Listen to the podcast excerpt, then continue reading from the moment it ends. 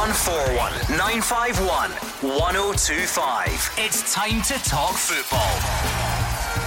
It's Clyde One Super Scoreboard.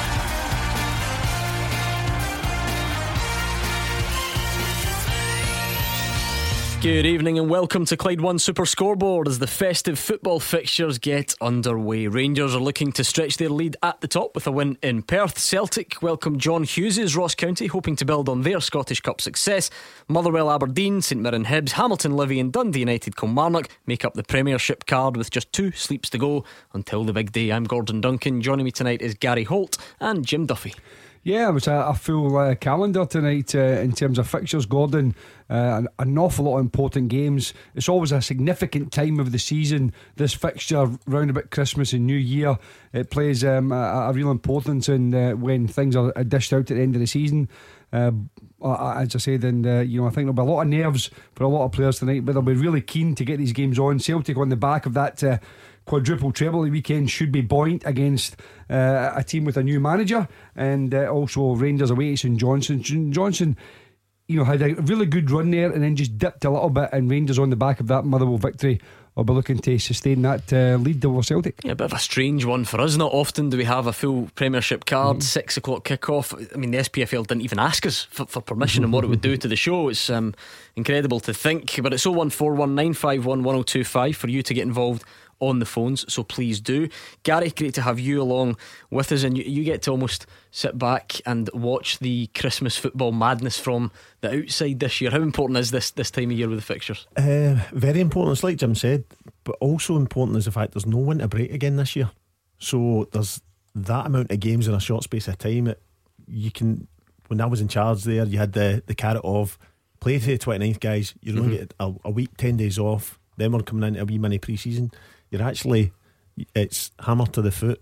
Let's go, get the wins, build momentum. So it's it's four massive games over this period that, and and the SPFL, we only twelve teams in the league. See if you win back to back games, what a massive uh, boost it makes yeah. to you. You suddenly go for tenth in the table to top six nearly and you're like, wow, we're actually doing well yeah. this season. So it's massive to, to the teams, especially tonight, building into the the period they want to get off to a win. So it's it's going to be cracking to see. Yeah, I don't think we've got any early goals to tell you about, and just to confuse things even further, the kickoffs are slightly mm. staggered so that the Celtic are underway. For instance, at home to Ross County, um, Christie's effort was blocked a moment or two ago.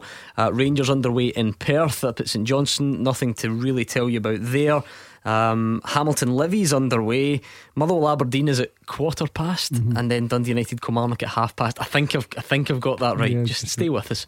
Uh, we'll get there in the end. And, and don't forget, we want you to keep us company. I know it's a bit strange, and you might be watching your team, but if you find yourself shouting at the TV, well, just shout at us instead. That's what we're here for. 0141 951 1025. And uh, Gary, how's it how's it been? It'll be a whirlwind time for you having stepped away. How do you look back on it? Eh, with immense pride, and it's something, Gav, we, we spoke briefly there, and you can be adults and grown up about things, and see when you know the time's the time's right to move on and, and leave. That was it, and I wanted to leave my head up and the respect I deserved, and giving the club the respect they deserved as well. And I, and, and I said that to them. I said, look, let's shake hands and and end it. I don't want to get bitter and twisted, and then it's it's mud flung at each other. And I had two and a half amazing amazing years for day one walking in, and I wanted to to leave with that same feeling, and I just knew the time was right. And people say, "Oh, you could uh, you stay in, you're in it," but I'd run its course. And I wanted to leave when they were in a, a, a, secure position and stable, and we knew the game's coming up. They had a good opportunity to build a wee bit more momentum, and um, I'm I'm glad that they've done that already got the urge to, to get back involved? Oh, are you enjoying the downtime? The, the, the urge doesn't go. Um, I got to watch what I say because I think somebody took it literally the last time when I said I was looking after my kids and went against me trying to get a job. So, um, no, I'm desperate to get back in. I, am I'm hungry um, for the next challenge, and that's that's what it is. Sometimes you need that new challenge, that new experience to. To, to whet the appetite. Good stuff. I'm sure we'll hear a bit more about that as the show progresses. 01419511025. I know it's weird. How often do we get this? A full fixture card round about six o'clock? Never, uh, as far as I can remember. But get in touch with us nevertheless. Maybe your team has just got underway. What do you make of, of your lineup tonight? Happy enough? Uh, and like I say, if you're shouting at the TV, shout at us instead. We're at a couple of the games, so we'll give you half time reports, full time reports. It's all there. Strap yourselves in between now and 8 o'clock. How big a night? Um, in fact, do you know what, Jim? I know you're both of the football managers type, but I'll, I'll bust that cliche straight away about one game at a time. Forget tonight. How big are the next four games at the top of the table? Yeah, I mean, listen, as a manager, you do prepare for each game, but you know, at the back of your mind, if, particularly if you've got a condensed fixture, as Gary says, you've got to look at your squad and you've got to look at games beyond um, the one in front of you, directly in front of you. That is. So this period is paramount for, for clubs uh, as Gary mentioned there, you know, if you can pick up a couple of victories over this period, it can it can you know make your season uh, so much more relaxed. Uh, you know, gets you away from uh, the negative uh, negativity. Whereas if you if you actually have a, a difficult period, and we know Gary uh, left his job. We've also seen, um, you know, Stuart Kettle, for instance, um, being relieved of his duties, to use his phrase. Um, so if you don't do well over the next three or four games, then it's it's, it's kind of traditional come early January that that is a, a sacking time for managers. Yeah. So you know, from a personal point of view, it could impact your your job, but also from the club's mm. point of view, it can give you breathing space. Particularly at the top, Gary, with that gap at the moment that the Rangers have, Celtic have the games in hand, and in case you hadn't noticed, they play each other at the start of January. So how how important is is, is this period in, in that title race? I think it's massive. Um, and I look at Rangers they've got St Johnstone tonight, who are, as Jim said, on a, a, very good run, and they then backed up with the, the cup win to get back on on the horse, shall we say?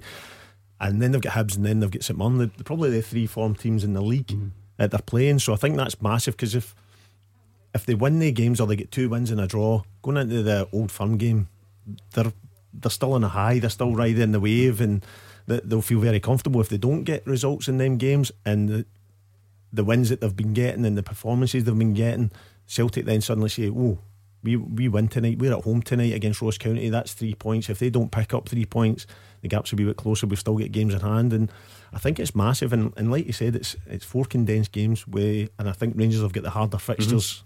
Leading into the the Old Firm game the, the second of January. Let's look at some of the the team talking points, if you like, in, involving those two sides. We'll go to Fir Park, I think, and get live team news, if you like, from Dave Galloway.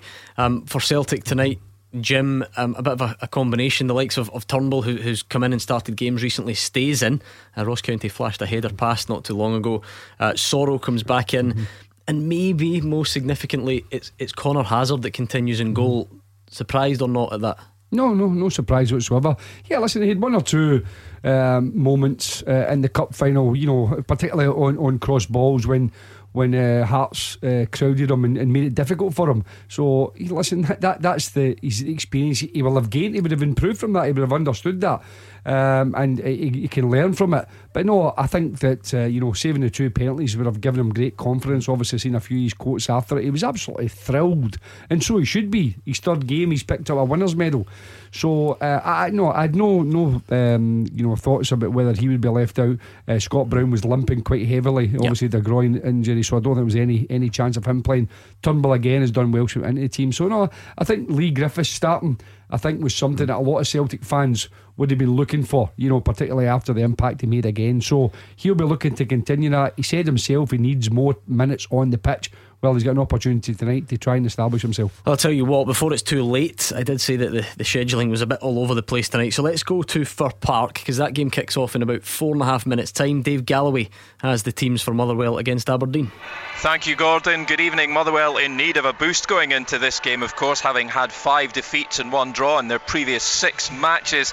But last time these two teams met up at Pittodrie, the Steelmen steamrollered the Dons 3 0 with a terrific performance can they serve up something similar here tonight? Aberdeen are back on track after suffering a sticky spell of results. Six points and two clean sheets in two games for them to draw level on points with Celtic in the Premiership table.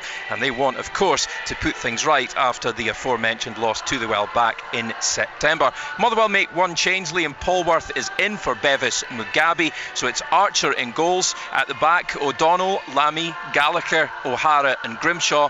Midfield, Polworth, Crawford, and Campbell. Up front, Lang and Watt. Substitutes for the well Chapman, Carroll, White, Hastie, Maguire, Mugabi, Seedorf, Cornelius, and Cole.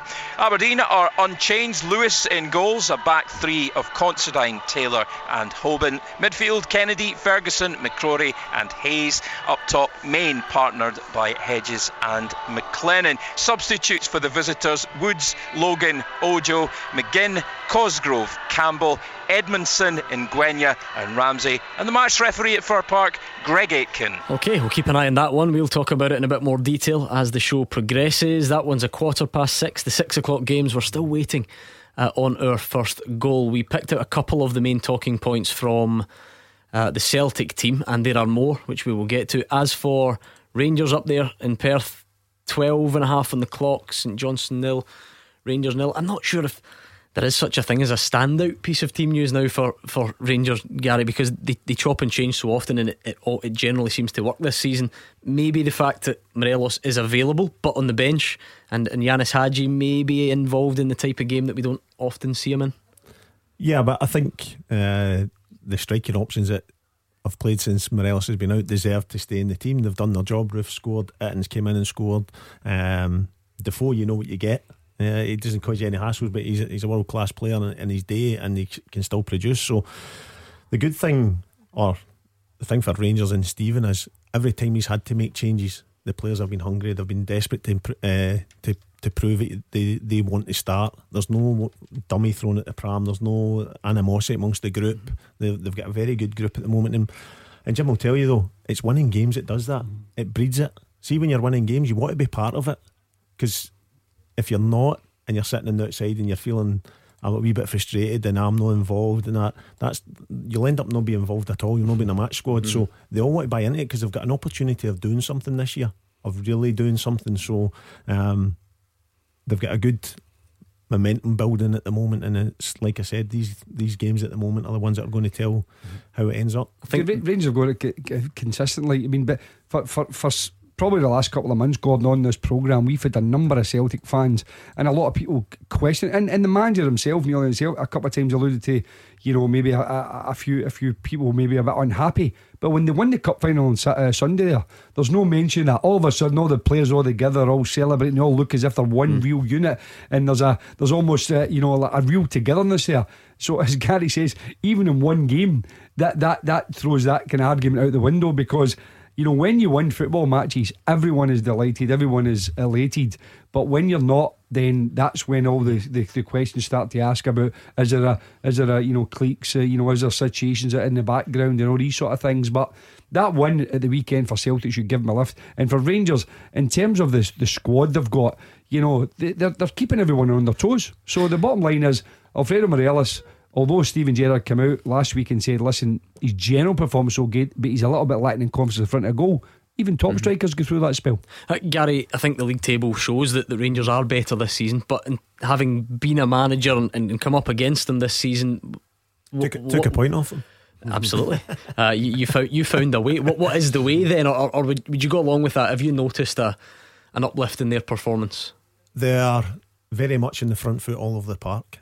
And it's like I said, they are the, even the ones the changes they make. They're all at it. They all know that they've got to be performing at the top of their game. They're not going to now get a game just because they're at Rangers. They have mm-hmm. to produce. They've got a manager there who's now embedded his ideology of how the game should be played, and the players have to buy into it. And see, if you're not, you're not going to play. You're not going to be involved. You're not even mm-hmm. going to be in the match day environment. So it's um, it's hard work, sheer hard work. They they they know every game now their players know every game. They they, they know the responsibilities of being a Rangers player uh, rather than just coming and thinking, no, this is an easy league to play in. It's not. So is it more of a confidence and a belief thing that you noticed that's improved rather than anything different tactically or anything like I, that? I think it's more their hunger. It's their hunger to to, to win games. Um, but that comes also from winning the games, getting off in a, a positive uh, start to the season and, and carrying it on and winning games and having a settled squad they don't really have that too many long term injuries. Such I've not had that. Whereas last year you had Kent came in and then done his hammy in the first game. I think it was against us, and he, he missed a, a, a, fair chunk, and, and people dipped in and out, and that, that has a massive effect mm. on your group. So like I said, they've they've not had too many long term injuries, and the players that have, have came in have been hungry to play and said, right, I want to, I want to stay in the team. Okay, 0141 951 1025. Celtic Ross County, Hamilton Accies Livingston, Hibs St Mirren, St Johnstone, Rangers, all goalless, all about 17 minutes in. Motherwell Aberdeen just getting underway, and Dundee United up against Kilmarnock in about 15 minutes' time. Let's go to the phones and bring in Scott, who is a Rangers fan in Airdrie. Just how big a game is this tonight, Scott? Absolutely massive. Absolutely massive. And can I just say, first of all, congratulations to Celtic on their quadruple treble. I never got a chance to go on that other night there, and uh, it's credit where credit's due. They've just done enough to actually manage it, and well played. What, what in particular then are you thinking, Scott? I, I, said to these guys, you know, managers, they can give us all that one game at a time stuff, but you fans are allowed to do what you want. You can take it 10 games at a time for all we care. How, how big is this run between now and, and that game against Celtic? Absolutely massive. I think if we get if Celtic drop any points from now to then, then we've nearly got one and a half hands in the trophy. Yeah. Yeah, I, will put that to the guys. One and a half hands. would, would, would yeah, that's an that? unusual uh, phrase. Would uh, you agree?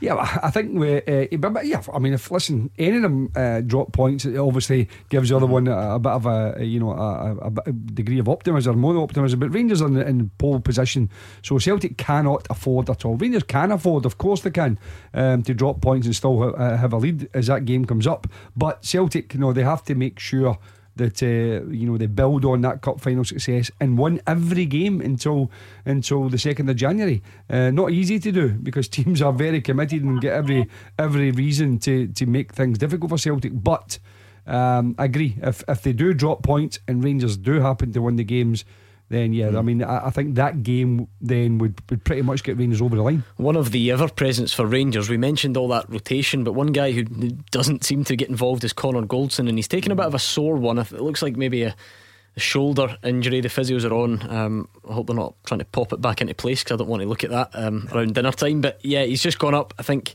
Chris Kane's kind of backed in. Goldson goes over on the shoulder, and uh, he's taken a real sore one. So we'll keep an eye on that. What about the Gordon? Sorry, just to interrupt. Just, just you know, uh, quite an unusual. So I think, I think uh, Odsonne Edouard just been tackled with the referee there, and uh, I think the referee should book himself. If VAR was up here, I think the referee would get booked for uh, for for uh, ta- for, for, ta- for, tackling Odsonne It's Edouard funny because I, I, can, I can see neck. Edouard is down, but I had yeah. no idea that it was see, the ref. You'll see it now as as as, as Odsonne Edouard tries to get there. The referee's done him, by the way. Oh, referee, honestly, oh, swung an elbow. I, yeah, I, think, I, think that uh, the you know the, he'll definitely have to the, to get uh, reviewed later on. Uh, hang on the line, Scott. We've got one of these. Goal flashes with Thompson's personal injury solicitors. And it's an early goal for Hibs. They've taken the lead at home to St Mirren. Jack Ross, of course, up against his former side. And uh, it's always fairly predictable these days. Kevin Nisbet, mm. what a mm. goal scoring run he's been on. Martin Boyle uh, with the assist again, an air of predictability about that. Ke- um, Kevin Nisbet with the goal. Hibs 1, St Mirren nil. Uh, well, we've got Scott on the line. What did you make of tonight's team, Scott? I mean, you're 20 minutes in, so um, happy with the selections? Yes, I am happy with the selection so far. Although I'd like to see Morelos on maybe 10 minutes into the second half. Yeah, I was going to say, do you read any, anything into him not start? I know he's been suspended. Is this perhaps the, the start of a spell where, where he's not first choice and, and, he doesn't come into the team, or would you still expect that to happen in the next couple of games? No, this might be this might be Gerrard kind of putting him in his place. Um, and to be fair, he, he's he's actually his uh, disciplinary record so far this season hasn't been as bad as the previous seasons. So something's happening, but he's still not there yet. Yeah, I mean, Jim, listen, you, you've been on this show long enough, and mm-hmm. um, it's 20 past six. Gary will get down with our weird ways very soon. but but the, the, team lineups tonight are interesting, f- fine. But let's mm-hmm. be honest, people are already thinking, well, what does that mean for, for the start of January when yeah. the sides meet? Does, does this mean Morelos won't get back in. Mm. Conor Hazard, he plays tonight. Does that mean he's the goalie for Ibrox? So these are the questions people start to ask. I think Rangers is, is, tougher to answer. I yep. think with Rangers because, as you mentioned, Steven Gerrard does rotate his squad a little bit more, particularly in the front area. I mean, you know, generally Kent is, is one that always plays. But whether it's Roofe and Morelos and Itten and Defoe and these kind of guys and Arfield plays and Aribo and he does he does flip it. So I think it's harder. It's a harder one to call Um, the bottom line is it's all about results. If if you know those guys go in and do the business and score and Rangers mm-hmm. continue to win, then it would be harder for Alfredo Morelos to come back in. But um, you know, again, as I said, I think I think these next next few games leading up to that will have uh, you know would determine whether he actually gets a starting place. Listen, if they're struggling, it's still nil nil. As, as as Scott said there, half an hour to go, and Morelos comes on and then scores. That changes it again. He's then saying to the manager, "Listen, I'm your number one. Get me in there." I mean, Gary, he's he's been a source of fascination from the day he arrived here. Um, for for one reason or another, Steven Gerrard likes him this season, even though the goals haven't been there, the, the role in the team's maybe changed. Steven Gerrard defended him or, or, or played down the incident. He then served a two game ban, though. You just wonder internally what what was said or whether this is a, a, bit of a message to Morelos that you can't walk back into the team. I think it might be a, a mixture of them all, to be honest, Gordon. So he's, he's, his disciplinary record has been really good this year. He hasn't mm. been involved in many flashpoints. His role in the team probably has changed, and it's it's another thing that's probably benefited Rangers is the fact that they're not relying on one guy scoring 30 goals. It's it's shared about the team. And I'll tell you what, they are shared about the team.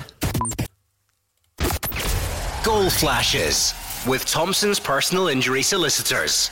St Johnstone nil, Rangers one, and it's Kemar Roofe. It's the other one. It's the other mm. attacker this evening. Ianis Hagi with the initial shot that was saved by Zander Clark, and there is Kemar Roofe. What a goal scoring run he is on, and he has opened the scoring this evening. I mean, Scott, the beauty of live radio, you're still on the phone. You'll be delighted with that, I'm sure. I can certainly say that the roof is absolutely on fire. I think on that note, we'll leave it there. Yep, I mean, Kemar Roofe, he's doing what every good striker would do, following in. My big neighbour, Zander Clark, I won't be too critical of him in case he comes chapping the door, but I wonder if he thinks he might have held it, Jim, once you get the chance to see it back. Yeah, I mean, I think, like, listen, you know, the, the one thing, as we always say, that, you know, if you have a strike, I think it's a difficult one. He's, I don't know if it's went through the player's legs. Certainly, he, you know, his, his vision seemed a wee bit obscured and it comes past the player. He does try to push it, but I think, like, like Gary will say, you want your strikers gambling all the time. Defenders are notoriously always waiting. I don't think I, I wouldn't really overly criticise him for that. I have to be honest with you. I think it's a decent save, but he's looking for his defenders to to be equally on their toes as Kemar Roofe is. But uh, as you say, Roofe on the form he's on is thinking. As soon as he sees him going to strike, he's already on his way, and he's first to, to pick up the scrap. So it's. I mean, Gary will tell you these are great strikers' goals. These are, these are the goals that um, you know the, the, top strikers add to their tally um, season after season. I mean, Gary, I think that's eight in his last nine for Kemar Roofe. It's his eleventh goal since arriving at Rangers. Um, what have you made of him and his impact? It's a funny one because Jim will tell you that's a proper striker's goal. Mm-hmm. There's, yeah. there's lots of strikers, and I think Mark Hughes said that he was a, go, a, a goal scorer of great goals. Mm-hmm. He wasn't a great goal scorer, whereas Kemar Roofe can score them all, mm-hmm. all types, and that's what you want. You want the wee tap ins. You want the I'm falling in. My job's easy, bang. Somebody else do the hard work, and uh, he certainly. Oh, hold on, again, I love it. I love these shows because you just uh, you'll get to finish a sentence eventually. Goal flashes with Thompson's personal injury solicitors. Celtic won, Ross County nil, and it's David Turnbull. His impressive baptism into the team continues to go well. A decent finish into the box. Celtic get to the byline, cut it back, and it's a first time finish, just directs it away from the goalkeeper and into the bottom corner. Really seems to be finding his feet in a Celtic jersey, Gary. Yeah, and, but the thing is, people say, oh, he's Scottish boy, went for Motherwell to, to Celtic, should know the game, blah, blah, blah. But see, when you move clubs, it, it takes time to adapt. It takes time to bed into how the team plays and how they they get used to you as well. Mm. And he's went to a, a, a major force in, in world football, really and you've got to give him time to settle, get into the game. He was out a long time with his knee injury as well, so they've taken him to enhance what he'd done at Motherwell, and Celtic are getting the the fruits of that labour. That and he's he's thrilling in it. He's thriving. He, the thing I watched him against the Kilmarnock uh, game recently, and every pass was forward. He looks forward, he plays forward, and he gets in the box and scores goals. Uh, and not many players do that. Yeah. Yeah, I mean, listen, you know, the ball gets uh, switched to Frimpong. Frimpong's got a one a one v one uh, uh, with young Reedy. Reid does well at first initially because he shows him in on his left foot. He does a 360 degree turn, and that's the wee bit of naivety for Reid because he's always wanting to go down on the outside. The one thing about Frimpong is, is that one or two people have questioned his final ball. Can he pick people out enough? Because he's electric, quick, he's dynamic, but he doesn't always pick the final ball. But he absolutely picked David Turnbull out. And as I said, he's timed that run to perfection. God, you've seen him doing that many, mm. many times with Motherwell. He just timed his run, and it's one of those ones where defenders are all in a kind of certain area and he's in between them, and he just just nice and composed. Do you know what? Side foot Do you know what I've noticed about him, Gordon? I when we first came across him with Livingston, I always thought he never really got involved in the game too much with Motherwell. He was a third man runner. I, I kind of likened him to a, a, young Frank Lampard. Mm-hmm. Got in the mm-hmm. box, got in the end of things, scored goals. But see, when he's since he's went to Celtic, he's a lot involved in setting up things, creating. I didn't think he was as good as that. Mm-hmm. To give him to give him credit, I think that that's something I didn't see at Motherwell. I saw a, a lad who broke forward, great runs into the box, was never getting picked up and scored goal after goal. And I thought, I can see that. I can see adding that. But see, since he's went to Celtic, the games I've seen him play, he's always good looking for the ball. He's wanting to be involved in the game, and he's like I said, his, completion of passes is excellent. So David Turnbull put Celtic a goal up against Ross County. Twenty six minutes gone in that one. Rangers are a goal up in Perth. Kemar Roofe continuing his fine goal scoring form, and uh, all the guys who are scoring tonight seem to be the ones in form. Kevin Nisbet. Mm who's another one. You, you mentioned mm. Gary, you were perhaps a bit surprised at, at the, the, the step up, if you like, or the way Turnbull's managed to kick on. What's your experience has been of, of Kevin Nisbet? He's taken the top flight by storm, hasn't he? It's one of those ones who, and Kevin admitted himself, he had to take a step back to, mm. to come forward again. And it shows if you see if you're willing to put the work in, and that's what it is. It's you've got the talent. A lot of these players are talented boys, but it's their work rate. It's what they put in day in day out, and he's certainly getting reaping that reward. And I actually think he'll be pushing to get in the Scotland squad come the summer. I really think he's the one. It's because everyone talks about somebody coming in yep. that late run, and I see it, him. It's amazing how you fit in a club, though, Gary. Aye. I mean, he he went to United on loan. It didn't work out. He then, he then goes to Raith Rovers on loan, and it worked like you know fantastically well, scoring all the goals. Then go to Dunfermline, and then obviously then now to Hibs.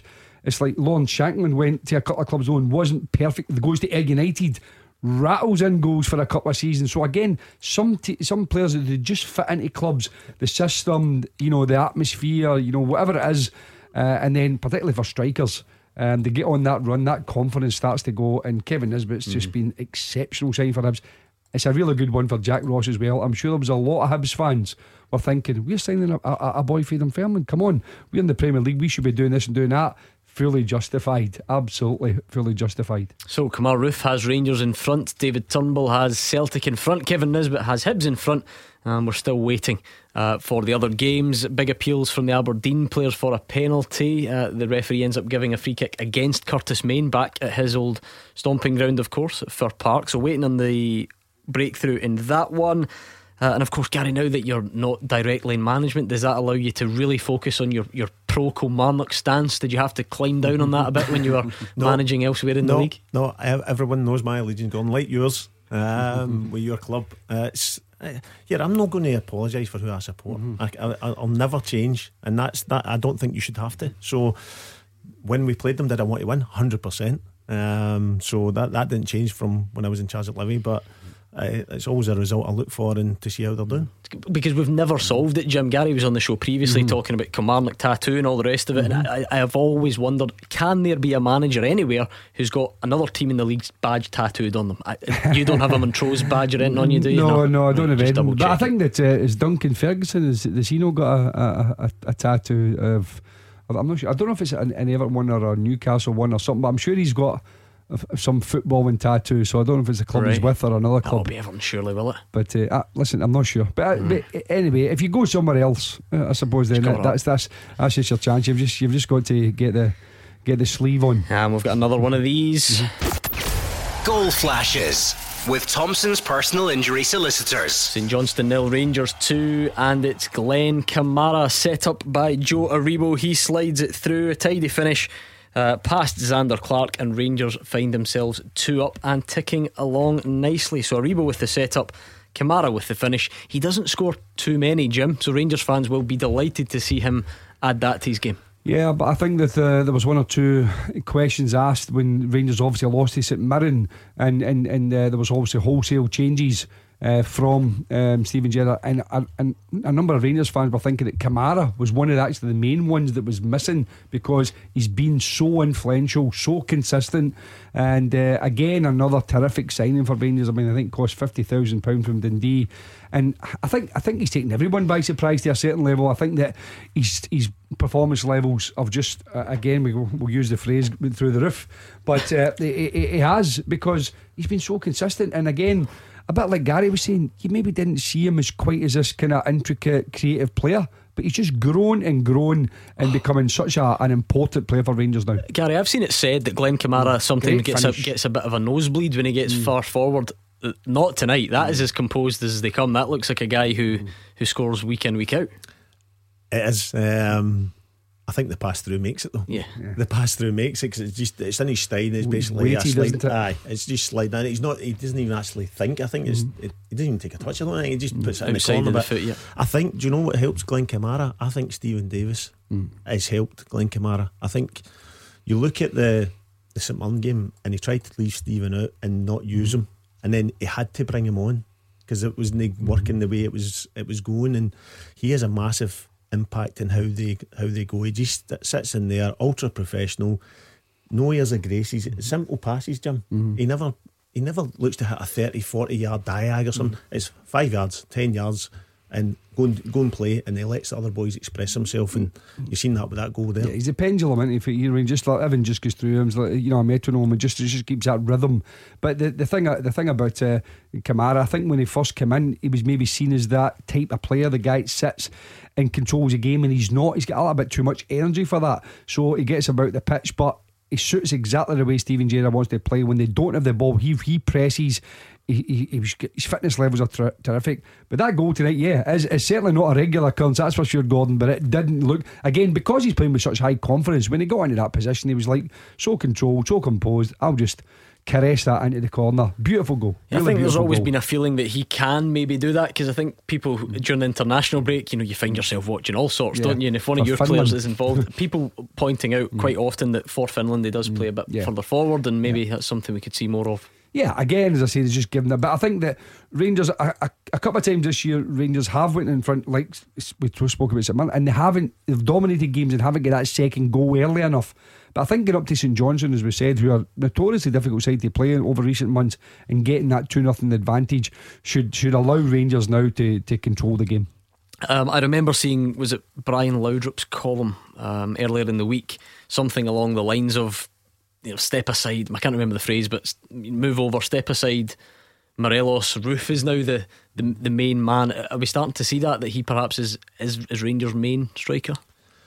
Well, he's certainly scoring goals, um, and his all-round game is is certainly getting to a level you you don't play for the clubs that Kemar Roofe has played for and move for the money he's moved for by being a, an average player uh, or less than average player. He's a he's an exceptional talent mm. who scores goals at, at all levels, uh, and you've seen that in Europa League, you've seen it in the league, you saw it down south in England, you saw it in Belgium, um, but he's got a run of games. He's got confidence. He's scoring goals, and I can only see him and he knows there's quality waiting to come in, so he can't drop his standards. He knows these players know they have to be at the top of their game, and it's as simple mm-hmm. as that. You're not getting, oh, I can have an off day because the guy in the bench isn't coming on. I'm better than him. Yeah. But it, Morelos yeah. is sitting there knowing. Hang on a minute, I've, I've got to produce. I've got to put the, the shift in for first and mm. foremost and try and get goals. And yeah, other than Jermaine Defoe last year when he was out injured for a spell, there was no real competition. And although Morelos, to be fair, didn't really seem to affect him last year because he scored 30 goals, I think this year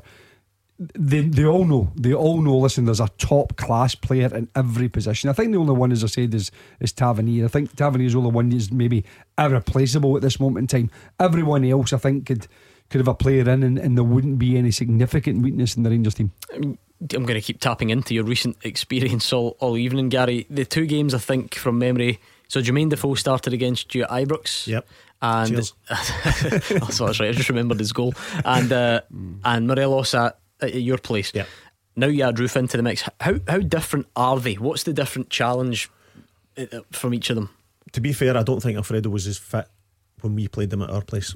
I think there was the, the turmoil of the transfer window and the, the ex, expanded transfer window mm-hmm. didn't help with all the speculation. He didn't look as fit as what he does now. Um, he was off the boil, uh, and you could sense that he was he, he wasn't he was doing things that were unnatural, and our players were like, "Well, ah, he's, he's shooting for thirty yards. He's, he's hitting things at first time," and you could see he was getting frustrated. So um, he's certainly a lot fatter. He's got the bit between his teeth, and you've seen that in games. Roofe's movement um, and working along the back line, and as you say with Jermaine, his, his movement in and around mm-hmm. the box is, and the fact that he hits it so early. Any chance he gets, he gives a keeper very, very rarely a chance to get set because he knows he, knows where the goal is. Mm. He's not one a striker. He, there's there's adage, and Jim will tell you the goal never moves. But There's some strikers need that extra wee touch. He doesn't. He hits it whether it's outside the box, inside the box, because he knows where the goal is. He trusts his. his that's ability. why he's got 300 goals. Aye, but you know, and that that's a that's a a quandary for your keeper because he, he's thinking, well, he's going to take a touch and step into it, and next minute, bang, it's by him. Yeah, and it's uh, they've got a good, they have got a right good mix and a good blend. Because that that goal that we spoke about at Ibrox, I guess that only comes from years of experience and confidence because not many players are trying to hit that the way he did and, no. and take it first time. So there's that trusting your own ability, yeah, as you say. It, definitely, and it's it's confidence in yeah, it's muscle memory. He knows he knows what to do. He knows the runs to make, and he's done it over and over, and he knows and it's probably an easy finish for him. Being honest, for him, it was a ridiculously good goal though. if you if you actually think as a footballer, and the technique, the timing, the composure, you know, the waiting, not rush, everything about it was just class. It was an mm. absolute classy goal. What's that like as the opposition manager then? Because you'll always spot something you could have done better. We actually anal- uh, analysed it when you're actually watching it. and You're thinking, I'll give him a clap. Right. the ball was good. Yeah. The run was good. The finish was good. And you oh, the finish was exceptional. And sometimes you, have got to raise your hand and say that that that's what you're up against. So yeah. don't beat yourself up. Yes, could we have defended it better? Could we have tucked in round? Yes, but were we expecting mm. Tavernier to hit the ball mm. like that? When generally he goes down the line and whips it across, he hit it for deeper. So maybe the defenders get caught out. So, mm. but sometimes you've got to uh, applaud the play that's, that's come against you. Life as a manager, eh? John Hughes into Ross County. First game, go to Celtic Park. That's a big enough challenge. Then you lose arguably your best player, Ross Stewart. 35 minutes on the clock. He's gone off injured. Yeah, it looks like a muscle strain as well. Could be his hamstring. Physio was coming on, obviously doing that kind of stretch. We lift your leg up and just extends the, the, the, hamstring to see if it's pulling or not. And you know, he could shake his head. He see he come off disappointed. And yeah, I mean that's a huge blow. Ollie Shaw's come on, who's who was at Hibernian. Um, you know, he's a different type of player. He's got a little bit more energy, a little bit more legs. But but the way Ross County play, Ross Stewart is pivotal mm-hmm. to that and being a very very important player. So yeah, uh, not an ideal start for John the, the only, if you, you, want to say, is good thing from his point of view is he's maybe only got a week or so to go before he could bring someone in um, from from yourself. Mm-hmm. And, and, obviously, if, if it is a hamstring injury, there's every chance it will be a striker he's going to be looking for. However, I was I was mm-hmm. going to ask Ross Stewart, mm-hmm. given his ability and given his contract situation, maybe mm-hmm. January is is the end of the road for him in a Ross County jersey. Yeah, well, you never know. I mean, he's he's what is he six foot three, something like that. You know, he's technically a very good player. He's not a, a prolific goal scorer, but he's a, he's a, he's a decent uh, goal scorer. But I think, uh, yeah, there could be a lot of teams and have have been. I know there's been talk about Aberdeen and Dundee United both interested in on pre contracts. And I suppose if there is anything, um, you know, further down the line, then you know Ross County might say, well, look, we're better to try and get something in rather than nothing. And um, so, yeah, I'm, I'm sure there'll be uh, a few clubs interested in him, but for John Hughes, he's wanting his best players, and now they're in a difficult situation. He wants every man, every man rolling his sleeves up, giving him everything, and one of his top players out is a big blow.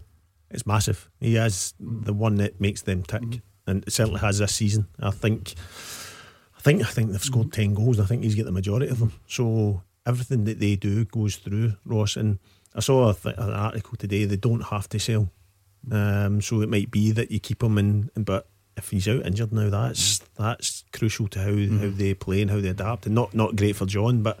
Um, also, the way Yogi plays, he loves to play, if you want to call it, you know, technical football. He wants the ball played. And, and Stewart, although he's a big guy, he's got a lovely oh, touch, brings players into play. So I think he'd be absolutely instrumental in the way they wanted John Hughes wants to play. He's probably in his head thinking, mm. "Oh, I've got a great, uh, you know, opportunity here to play the way I want to play with that you know, that talisman at the top end of the pitch. Aberdeen are chapping at the door. A long range drive from Johnny Hayes, parried behind by Jordan Archer. Odsonne Edouard a couple of moments ago, uh, just on the left foot. A relatively routine save, you would have to say, for Ross County. Let's go back to the phones and speak to Kenny. What's on your mind tonight, Kenny? Uh, firstly, congratulations uh, to your new family, Gordon. Oh, thank you very much. Very kind of you. No, listen, you could actually save me. My, my, my wee cousin Nicola, who actually lives in uh, New Zealand, and she'll be listening to the show tonight. She's promised me she'll stop saying hail, hail if you hear a, hear a wee hello, Nicola. oh, there we go. Well, you've done it, Kenny. You've, you've set it up nicely. Hello to Nicola in New Zealand. We've gone worldwide right. tonight. I've been getting it since Sunday, mate, honestly. Oh, of uh, course, I'm forget. I, I, didn't even get the connection there. So there's the family thing. You're the, you're Kenny the Jambo. She's Nicola Hail Hail, mm. and you've been getting it tight since Sunday, right? Got you. How's that I been? Certainly have. I certainly have, mate. No, listen. Uh, I think my team were absolutely superb on Sunday, considering I thought after the first half they were going to get slaughtered with it being 2 0 down. But uh, I'm a proud Jambo. Uh, you know, I think they, I think they did uh, Scottish football good because I think it was a cracking advert for uh, Scottish football. A great final. Mm. Jim, you were there. Um, it's now you've had the, the, dust has settled a little bit. It was certainly some spectacle. No, it's absolutely fantastic. I mean, in football, you want drama and invariably you get a little bit of controversy here and there. There wasn't too much, obviously, because we had goal line technology. It would have been a fair bit of it, I think, mm. if we mm. didn't have, uh, because I don't think um, uh, John Beaton was going to give the goal, but uh, the, obviously when the, when the watch buzzed, uh, it then signified it. But Kenny's right about his team. His team are absolutely outstanding. At half time, I wouldn't have given you tuppence if someone can remember tuppence back in the day for for Hearts chances. So therefore you know, to, to turn that around the way they did, they deserve enormous credit. Um, you know, the first goal again gave them that belief that they could get, they could uh, change the game. Celtic just seemed to get into their shell. Hearts, you know, were full of confidence, brimming. Uh, and then, you know, to get back to 2 2 and then obviously come back again at 3 2. Um, yeah, listen, on penalties, it's just, you know, it can go either way. But Hearts deserve huge uh, amount of credit for the performance, the way they played, but so do Celtic because again, Celtic recently have been an awful lot of pressure, and to win twelve trophies in a row is incredible. And all the plaudits have been there. And I've read all the, uh, the various people say it'll never be done again, or certainly not be done again in, in recent. And, and I think absolutely, yeah. that is a, a, factual statement. It is a, an astounding um, record that Celtic have there. It's always a good debate, Gary. Hugh Keevins said on Monday that he thought it was the best final he had seen. You, you'll say it's 97, obviously. I'll say it's 91, obviously. Um, but was it up there in terms of a spectacle? It was. It was everything a neutral wanted watching yep. the game, and like Kenny said, see for an advert for Scottish football, sitting watching it, I was I was in tenderhooks. Mm. I don't I don't support Celtic. I don't support Hearts. You know that, Gordon. You've you've mentioned it often enough to get me some stick. um, but as a neutral sitting watching it, I was I was enthralled. As Jim said, half time I thought done. Game's mm. game's over. Um, but give Hearts credit and, and getting an early goal second half. You could see the the wind was in their sails in. And, and to be fair, Celtic have been under pressure. You could just see the players suddenly go, oh, this isn't as easy as we thought. And then to end the way it did, it's heartbreaking. But as an advert and for a neutral sitting watching it, I was like, ah, this is this is a phenomenal cup mm. final. Kenny, you never want to lose a cup final, obviously, but having having done so well, does it? Does it feel like no real damage was done? You can hold your heads high and maybe uh, you know take a lot of positives from that towards the ultimate priority, which will be promotion. I, it kind of does, Gordon, in a, in a way, because we were, in, in reality, we were underdogs the way we finished last season and then the way it ended. But I think uh, at the end of the day, the game was, you know, it, it gives you a wee lift. You know what I mean? As much as we lost the final that we weren't expected to win, uh, the way, the manner of the way the, the game finished was, I thought actually when Craig Gordon saved the penalty, I thought that was fate, but then it turns again. So, aye, again, I'm proud, very proud of my team. Good man, that was Kenny and Airdrie, a proud Hearts fan despite the defeat. Mm. At the weekend, I think he'll speak on behalf of most. Jim, it's like I say, if you're going to lose a cup final, as heartbreaking as it is, they certainly did it in a way which won't bring about much criticism. No, but it won't bring any consolation either no. to, to Robbie Neilson and these players. If anything, they'll be even more gutted. Uh, at times, I think if you're well beaten, you can almost accept it I mean, I was in two cup finals. One were well beaten, and to be honest with you, you thought, well, we never really turned up. The other one were un, a bit unlucky, and I felt I, I, I, it stuck it stuck with me for ages. You know what I mean? It's just just just like one just one bit of good luck here or there. Half time in Perth, St Johnstone and Rangers head into the break. Let's get a story of the first half with Andrew McLean. St Johnstone nil, Rangers 2, the half time score at McDiarmid Park, and Steven Gerrard's men are cruising so far in Perth tonight. It did take them a while to get going, pretty even in the opening exchanges. The only real shot of note was Glenn Kamara from the edge of the box, but that curled onto the roof of the net. They'd been comfortable and got their opener 24 minutes in. Ianis Hagi with space at the edge of the box. He got a shot away, that was parried by Zander Clark, who maybe should have held it because Kemar Roofe was in the right position to pounce and turn that one home. Six minutes later, they doubled their lead. Joe Aribo was driving towards the box and played a lovely weighted pass into the path of Glenn Kamara, and it was a really calm finish with the outside of his foot into the bottom corner for 2 0. The final chance of the half was when Ryan Kent's shot at the edge of the box was held by Zander Clark. Roofe and Kamara the scorers, the away side on top so far. The half time score in Perth is St Johnstone nil, Rangers 2. What a good time to get your call in. If you've been struggling to take your eyes off the TV, it's half time. So get the kettle on, do what you need to do, and let us know what you made of that first half. 0141951 1025. Uh, Jim Duffy, routine, it seems, for Rangers at the moment. Well, I don't think you can ever say routine as we thought that at the weekend. We just discussed it. So if St Johnstone did get a goal early on, then that would that would change it. But uh, Rangers, obviously, one game aside, have been notoriously solid um, this year. I mean, their goals against column has been absolutely phenomenal in, in league duty anyway. Um, you know, obviously in Europe and in, in, in, the, the cup there last week, they've lost a few goals, but certainly in league duty, they're, they're, they're very, mm. very tight at the back. So you would imagine that they should be able to see that out relatively comfortable. But uh, as we said, it's, it's all about maybe the first 15, 20 minutes of the second half, making sure they don't give St Johnstone a sniff. Uh, still a couple of minutes to go at Celtic Park. There was three added on an injury to Ross Stewart. I think uh, Odsonne Edouard got whacked off the referee as well because, well, why not? Scottish football does these things from time to time. Uh, and we've got three minutes added on. Don't often see that at the end of the first half. So we'll just count down to that one.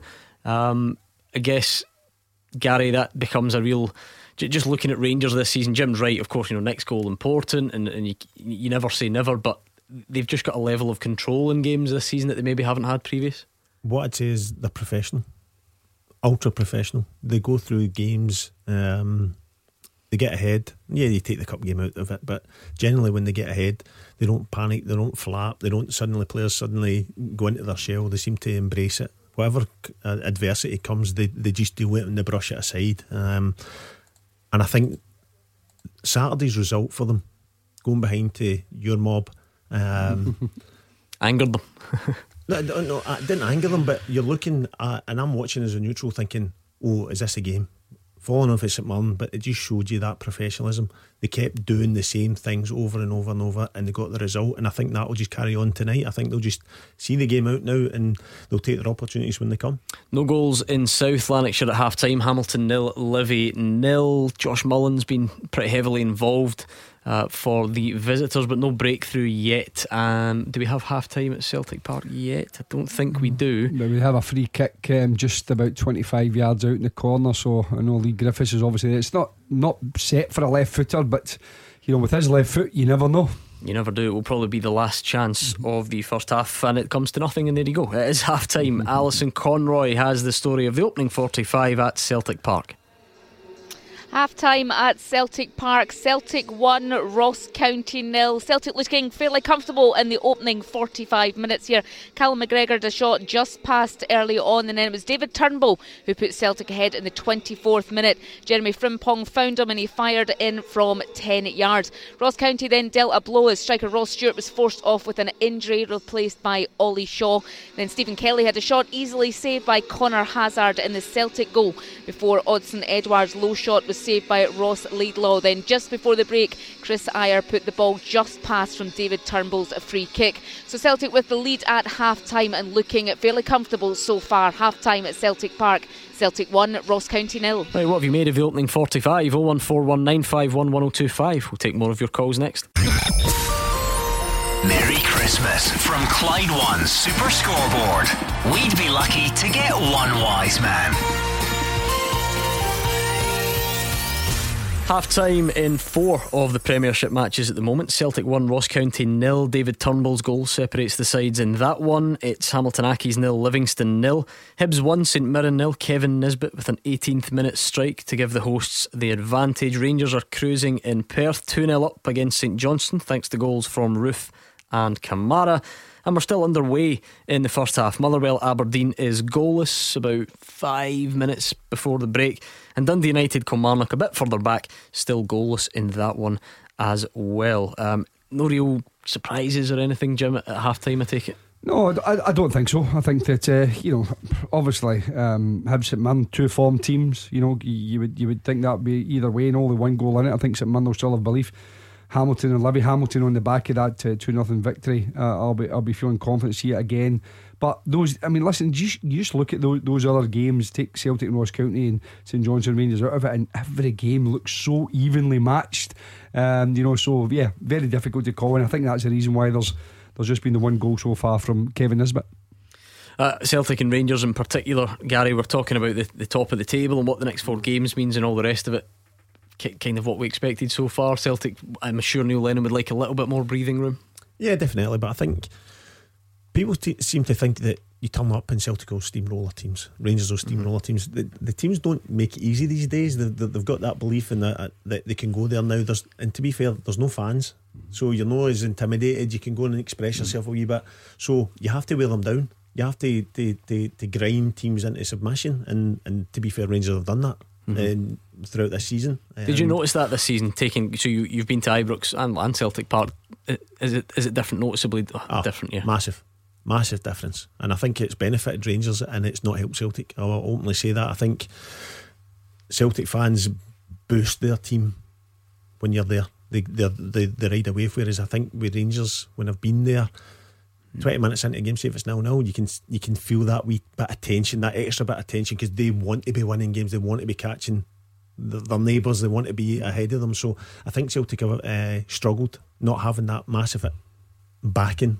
Mm-hmm. Getting them up, getting the, the juices going, whereas Rangers can go and play and have a freedom to play and a freedom to make mistakes in the forward areas because they know they're going to get another chance. They've not got fans having a go at them within Ibrox at the time, and it's it's certainly proven that they're they're benefiting from it. And in the other games, Jim St Mirren on a brilliant run, really really good run. So an important game that one for for Hibs to try and mm-hmm. sort of assert their place and position. They'll believe that they should be winning home games like this. Yeah, and again, I mean, listen, you know, managers can leave clubs for a variety of reasons, but we, you know, with Jack, uh, I think's got a really a close affinity with, with St and uh, you know, but nevertheless, as Gary said, when you go to Hibs, you, you, sometimes just get a wee bit extra edge to try and prove.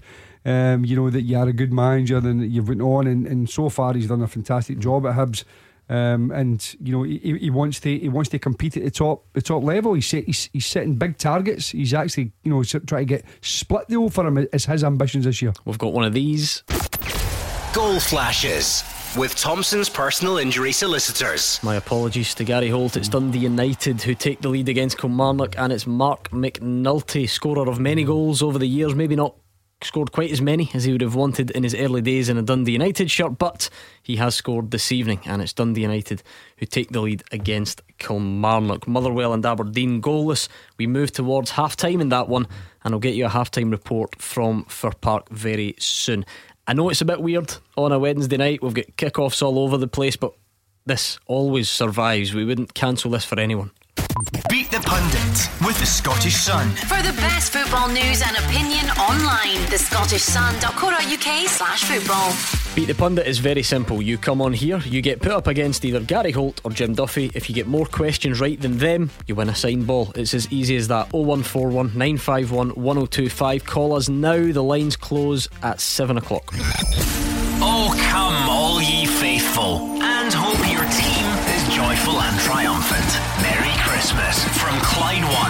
Scoreboard.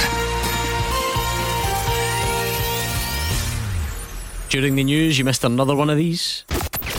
Goal flashes with Thompson's personal injury solicitors. Rangers are now three up. What a way to start the second half. St Johnstone nil, Rangers three, and Ianis Hagi has got in on the act. Kemar Roofe played a part. His initial shot came back out. Hagi struck it goalwards. And is it safe to say Zander Clark might be a bit annoyed? Gary Holt went through his legs in the end. Yeah, I think he'll be disappointed. I think, like Jim said, the first one it, it went through the defender's legs and he got a, he's made a good save. And you want your defenders to, to help you. In that time, I think Zander will be looking at it thinking, I got my feet in a muddle, and it's, it's I think it's went through between his legs, so you'll be disappointed. So we've just started the second half in the following games. Bear with me here. Celtic 1, Ross County nil, Hamilton nil, Livy nil, Hibs 1, St Mirren nil, and St Johnstone nil, Rangers 3. It is now half time between Motherwell and Aberdeen, and I'll get you a half time report in a second. And Dundee United have added a second goal in their game against Kilmarnock. Lawrence Shankland adding to Marc McNulty's goal. So the hosts 2 0 up. Uh, it's all happening tonight at various different points and times. Let's do this. We always do this regardless. Beat the Pundit with the Scottish Sun. For the best football news and opinion online, the Scottish thescottishsun.co.uk slash football. Right, beat the pundit time. It's your chance to win a signed ball if you get more football questions right in 30 seconds than Gary or Jim. Gary might not even know he's letting himself in for here. Jim has done it many times. I should have probably told you about it before, but it seems more fun this way. Um, And it's Christmas, so- let's meet tonight's contestant. Colin is in Cumbernauld. How's it going, Colin? Hi, Gordon. How are you? Not bad at all. Are you well? Yeah, I'm good. A bit nervous about the second half of Celtic, but yeah, hopefully, Oh, I thought hopefully you we'll were get gonna, a win I thought you were going to say you were nervous about beat the pundit. You're more nervous about Celtic's Well, result. I don't know what I don't know what I'm more nervous about, to be honest with you. You'll be fine. You'll be fine. Honestly, it's only it's only me, you, Jim, Gary, and a couple of hundred thousand dollars. You'll be absolutely fine. Heads, you're taking on Gary. Uh, you never know. You might get beginners' nerves from him. And tails, it's Jim Duffy. He's off the hook. I don't believe it. I don't believe it. It's Jim Duffy. It's tails. So Jim against Colin and Cumbernauld. So what we'll do here, Colin. I know you've never played before. I will give Jim mm-hmm. something else to listen to just while you do your answers. Okay. He's given us the thumbs up. 30 seconds on the clock. You're head to head with Jim, and you can pass. Here is your chance to beat the pundit. You ready? I'm ready. Let's go. 30 seconds. Starts now. Who does Celtic face on Boxing Day? Hamilton Accies. In what year did Rangers re sign Barry Ferguson? 2008. Chris Wilder is the manager of which English side? Sheffield United. Which Scottish team play their home games at Balmoor? Pass. Which side are currently top of Serie A? Uh, AC Milan. Who scored Scotland's last competitive goal? Oh, pass. Where did Dundee United sign Lawrence Shankland from?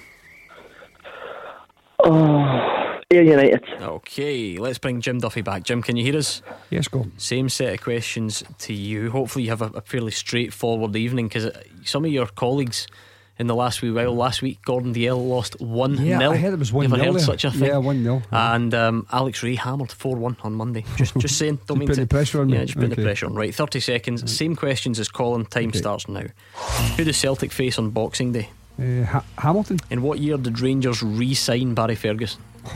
2004. Chris Wilder is the manager of which English team? Sheffield United. Which Scottish side play their home games at Balmoor? Uh, Peterhead. Which side are currently top of Serie A? Uh, Juventus. Who scored Scotland's last competitive goal? Uh, Lyndon Dykes. Which club did Dundee United sign Lawrence Shankland from? Uh, Ayr United. And who is currently the top goal scorer in the Scottish Premiership? Uh, James Tavernier. Okay, okay. Colin, how do you think that went? I think he's beat it by a couple, Gordon. Do you know what, Colin? I thought you did pretty well, but Jim sounded self assured. Let's find out uh, who the Celtic bluff. face on Boxing Day. Hamilton, you both got it one all. In what year did Rangers re sign Barry Ferguson? None of you got it. Would you take a guess, Gary Holt? 2006. Close, but no cigar. Five. So none of you got it right. Chris Wilder's the I was manager of Sheffield United. You both got that two all. I feel a bit sorry for you, Colin, because Jim has to go here. It's a place of work for him. You don't. Uh, Balmoor is Peterhead, so it's 3 2 to Jim. But. Right. No, no, don't you worry. You equalised. AC Milan are top of Serie A, so you're level. Who scored Scotland's last competitive goal? I can't believe you've forgotten. It was Ryan, Ryan Christie. Ryan Christie, yeah, that yeah, goal. yeah, Um, which club did Dundee United sign Lawrence Shankland from? It's Ayr. You both got it, so we're all level after seven questions. Here's the thing, Colin. He got one more question than you. You ran out of time. Who is the top scorer in the Premiership? Between you and I, I hoped he would get it wrong, but he got it. It was James Tavernier. So it's a five for Jim and a four for you, Colin. It was a good game. You did well, just not close enough. Yeah, congratulations, Jim. Well done. Well done, Good Colin. man. Look at that. Nice and polite as well. Like it. Lost Christmas with festive a, a bit of spirit. grace. Lovely. Thank you very much uh, to Colin in Cumbernauld. Oh, we've got one of these. It might interest Gary Holt, but which of the teams is it? Goal flashes with Thompson's personal injury solicitors. It's Livingston. Jon Guthrie has opened the scoring there. Hamilton Accies nil, Livy one. Jon Guthrie. I'm going to guess he wasn't brought in as a goal machine, Gary, but he's popped up with a no, few. No, he's um, he was because he's he, he's effective in both boxes. He's a good size. Um, he's prepared to get hurt as well, which is good, and it's it's nice to see he's he's kicked on um, and certainly mm-hmm. got back into the goal scoring stakes recently. Uh, the one at St Johnstone, he, he, assures me was off his back. Right. Um, so hopefully the tonight, it, it doesn't matter. It, it, honestly, I, you couldn't care less where it comes no. off you. But he was, he's one of those. He's very, very honest and open. It. He, he said, I'll, I'll, take it," but it did come off my back. So um, nice to see him because he, he's he's a cracking, a cracking big boy and. Uh, to see him scoring on the uh, again tonight is is brilliant for him. So they all count. We've got a goal in every game now, apart from Fir Park, Motherwell, Aberdeen. It's probably freezing. Poor Dave Galloway's got no goals to cheer us up. Uh, what happened in the first half, Dave? Yes, indeed. Uh, Motherwell nil, uh, Aberdeen nil at freezing cold Fir Park at half time, Gordon. The visitors started much the better side and had loud claims for an early penalty turned down after an alleged handball. Main's close range header from Hedges' corner hit the bar and Archer parried Hayes' low, long range drive behind. Motherwell were working hard but creating very little of concern to the visiting defence apart from a couple of dangerous crosses into the box. Indeed, it took 37 minutes for the hosts' first shot on goal. O'Hara's free kick from outside the area was straight at Lewis. The Dons in the first half dominating possession and looking the more dangerous side, but late in that half, Polworth inviting free kick into the area was cleared for a corner by McLennan. However, it came to nothing. Still very much up for grabs and hopefully a goal or two to come after the interval. But it's Motherwell nil, Aberdeen nil. Yeah, goalless in that one then between the sides at Fir Park. I did mention it's the only goalless game that we've got. Uh, it's the only one that's half time at the moment. We are closing in on half time between Dundee United and Kilmarnock. And um, Gary, you were telling me during the break, I hope it wasn't meant to be a secret because it's about to come out, that your, your Kilmarnock supporting pals are not too impressed with what's going on tonight. No, no, I get. A fair bit of stick from them. Um, and I try to placate them by um, hopefully giving them a wee bit more knowledge uh, of the game because uh, we're, we're all the best managers when we're sitting in the stand watching it, so uh, or sitting at home. So I try to. Um, smooth things over and, and, and, and, is it working at the moment no no it's not no. Uh, it's not but they're entitled to their opinions as, as we all are Absolutely. Dundee United 2, Kilmarnock nil. Marc McNulty, Lawrence Shankland. We mentioned the fact that Kevin Nisbet had scored, and he is, is Gary's shout and many others to, to maybe sneak into that Euro squad. Mm-hmm. The question then is, you know, would that be at the expense of Lawrence Shankland, who's been in there and has scored goals?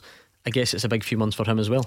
Yeah, I think that uh, who, whoever finishes the season strongly, you know, I mean, I think if if if Kevin Nisbet scores a significant amount of goals between now and the end of the season, you certainly have to uh, say he would he, he would possibly go ahead of of Lon Shankland, but you know he, he had a difficult time because I think when he, he'd injured, he was injured and he was and then he came back in and he looked a little bit as if he was really searching for sharpness and also getting the balance right because initially playing with Nicky Clark and then Marc McNulty came in. And I think I think they were trying to fit all three of them in. It wasn't quite working. So again, it's just getting that balance right. So both McNulty and Shankland scoring the night um, will certainly uh, be good for, for Micky Mellon. So I think Dundee United, um, you know, again they've got good options in there, mm. but uh, I think that'll that'll definitely help launch him because been I think I think it's about eight or nine matches since he scored.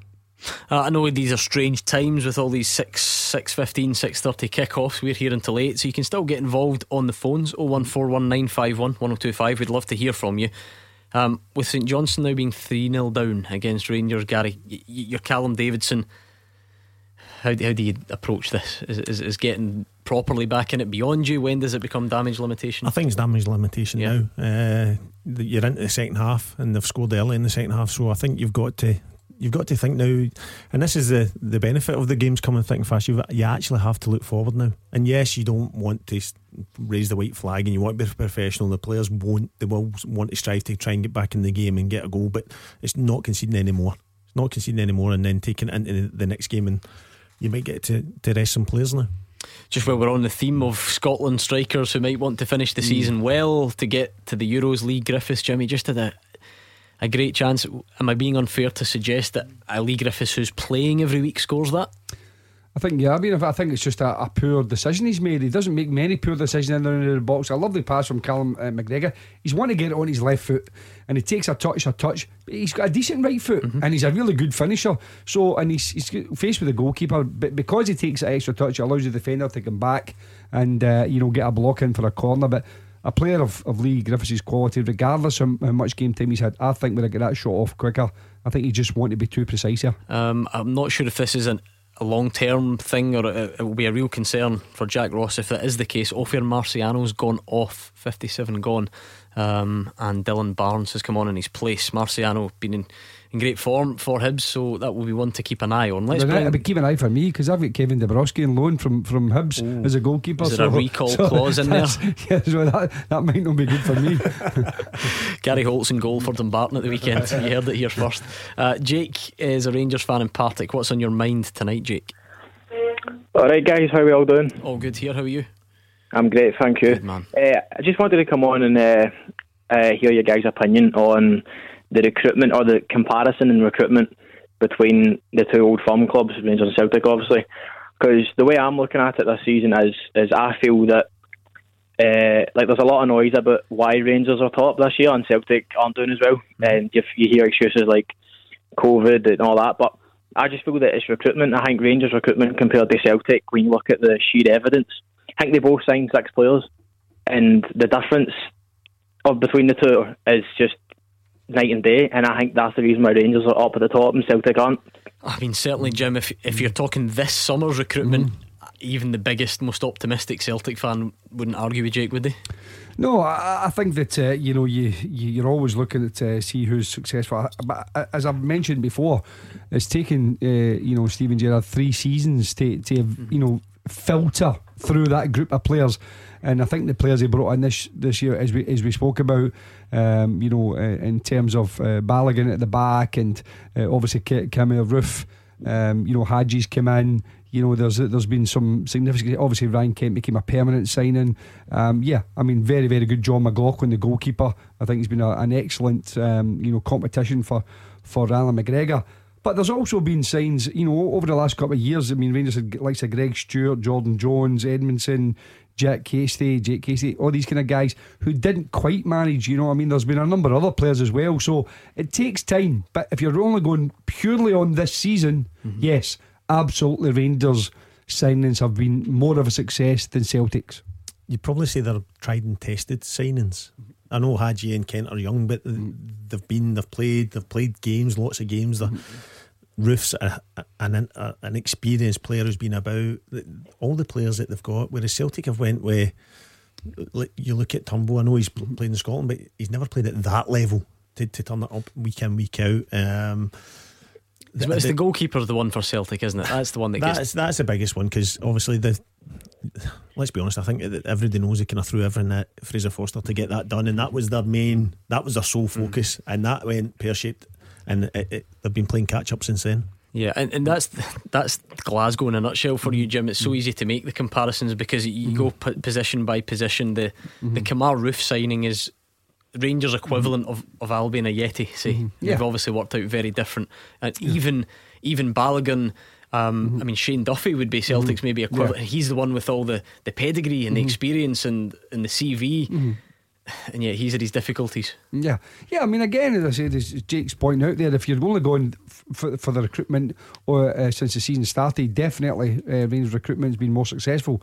But as I said before, you you have to you balance it. I, I don't think that um, you know, as a as a club, sometimes you get two and a half years or three years, you don't get all those windows uh, to make changes in, unless you're Steven Gerrard. I think that the, the I always say the Rangers directors need, I think, enormous credit for having faith on seeing progress being made, albeit not mm. quite at the level uh, of the you know the pace they would have wanted to, and still now.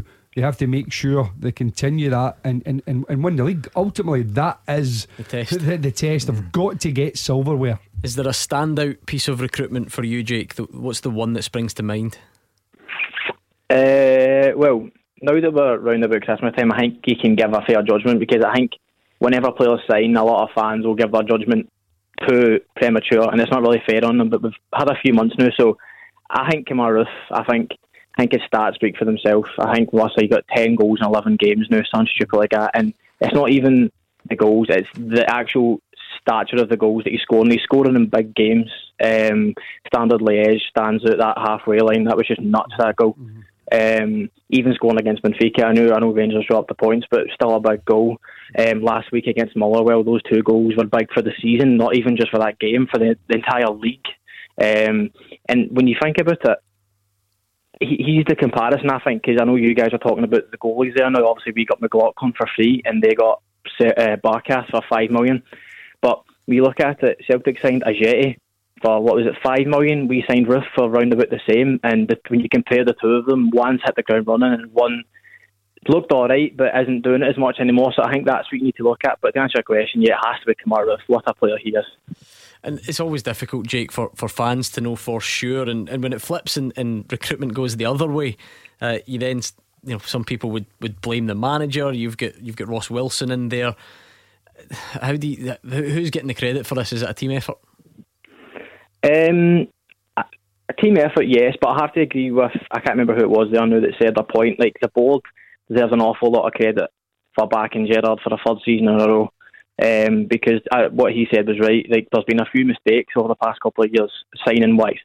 Um, you look at your Ejaria is brought in for a couple of months. You know what I mean? Players like that there, but um, to give him the confidence and to back him is really good from the board. But the difference in signings since Ross Wilson came in is pretty good as well. So maybe you could look at him, but it's, it's after all, it's Gerrard makes the final decision. Do you know what I mean? He's the one that says, "I want him, I want him," and I don't want him. So, but to answer your question, the board needs needs to take a lot of credit. Hold that thought because we've got another one of these. Goal flashes with Thompson's personal injury solicitors. I'm telling you, all the Scottish strikers who want to go to the Euros are doing the business tonight. Leigh Griffiths makes it Celtic 2, Ross County nil. It's a deep ball to the back post. Frimpong just lays it back into the path. Ryan Christie um, is involved as well. It's a lovely stand up uh, header back across the keeper. Makes no mistake this time, Jim. Yeah, just uh, leading up to the goal, uh, Leigh, uh, Leigh Griffiths had a fantastic chance, one to one with the goalkeeper, and again the goalkeeper's made the save. But Celtic, you know, kept the pressure on when the ball went to Ryan Christie. Most people think it was shown out on his right foot, but he, he, the the intelligence just to stand up at the back post and Leigh Griffiths doing what he does. He just peels off a defender. Yeah, you can criticise defender, but he just he looks at somebody six foot two, six foot three. I'm not getting in there. I'll just give myself an extra two or three yards, and then it's just header back across the goalkeeper, textbook header into the far post. Typical Leigh Griffiths goal. Two nothing Celtic. Game should be done. That was the hardest chance. Yeah, mm, yeah. Two before that, it, that, that just shows yeah. you the quality of the of the man. He, I've seen many players and played with many players, and even myself, when you miss a chance, you think, "Oh, I don't want the next one." Mm. Um, but he's actually just missed a, a very good chance at, at, league. I think you touched on Gordon. I think if really fitly, Leigh Griffiths would have smashed it. There'd been a goal, and then the balls came in, and what a header! What a header! It Nonchalant, wasn't it? Aye, casual, very mm. casual, and mm. knows what his job is. Mm-hmm. Um, so no, it was a, a, a, fantastic goal. Jake, just thinking about your uh, major signing, if you like, was Kemar Roofe. He scored again tonight. He's done his job, and off he goes. And on comes Alfredo Morelos. People are going to start turning their attentions to this game against Celtic. Jake, how is the how is the Rangers attack shaping up? If that game was tomorrow, for instance, what combination would you go with? If a game was tomorrow, I would my front three would be Morelos, Roofe, and Kent. Um, I think Roofe deserves to start uh, without a doubt. Um, I know Morelos obviously got that suspension and he's not been at top form, but I think I know he's not scored against Celtic, but he just works the defence so much. Like if you look at the game uh, earlier on this season, like it was his movement that was creating the two goals, or sorry, at least the second goal anyway. Uh, so I think you, you, need him in there, um, but I, I, you can't drop Kemar Roofe, no. so it has to be the two of them. Well, well, that's the thing. To be fair, Jim, Roofe plays regardless, but it's whether it's whether it's Morelos joins Roofe or whether it's you know an Aribo or a Hagi or whatever who takes that other slot. Yeah, I mean, I think that Roofe has played in the right. and He's not a winger, but he comes in and it gives Rangers another goal threat. There's no doubt about that with uh, Roofe, Morelos, and Kent. Uh, uh, so I think if they're all, you know, still playing well, yeah, that would be the three. he would go with. Um, and, and then again, as I said, you've got the options as you mentioned, several other options he can he can choose. But um, the, the only thing always concerns you about Alfredo Morelos is just keeping his discipline and making sure. Yeah, people say it's improved, but he did get a you know, a retrospective red card, but nevertheless, it was a needless red card. So, you know, he's only important if he's on the pitch. That's the bottom line. He could do with a goal tonight, couldn't he, Jake? Because I know you and lots of Rangers fans are happy enough with the. It's a different kind of role he's playing, and you've seen a difference in his link up play. But strikers just thrive on, on finding the back of the net, do they not? I 100% Gordon. He needs he needs a goal because, like you said, once he gets that goal, I think he'll just be like, right, that's me. I can relax now. But it's not even just him, though. It's the same as Ryan Kent. Ryan Kent needs a goal as well. I think he's another player that thrives off numbers. Once you start getting those numbers, like the ones you start the season, like the first, what, maybe what, six, eight games a season, we were saying he was going to be the player of the season because of the numbers that he's bringing up. So I think he's the same as well. Hannah Morelos, once you get that goal, it just starts taking over for you, especially as a striker, because you're in that position to score the goals more. But I, I'm actually surprised Morelos didn't start the night um, because I thought Gerrard, like what you said, I would want to get him on and try and get that goal four games before the Old Firm because it gives him that confidence. But um, hopefully he comes on the now and gets gets a goal because what a much of confidence that would take going into the Hibs game on uh, Boxing Day. Yeah, he's on. He's got about 25 minutes to find one. Thanks a lot, Jake. Make sure you give us a call back sometime. Would be good to speak to you again. That was Jake in Partick, 65 roughly. Um, in the earliest of the games, Celtic 2, Ross County nil, Rangers 3 up at St Johnstone.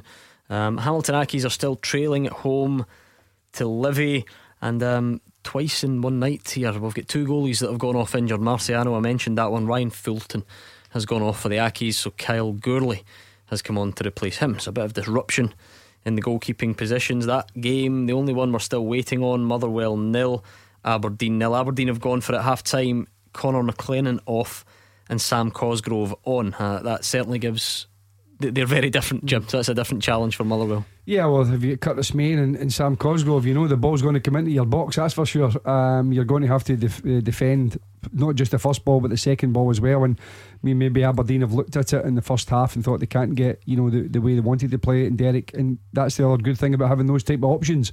You can uh, start to miss a midfield out, go a little bit a bit longer, a little bit more direct.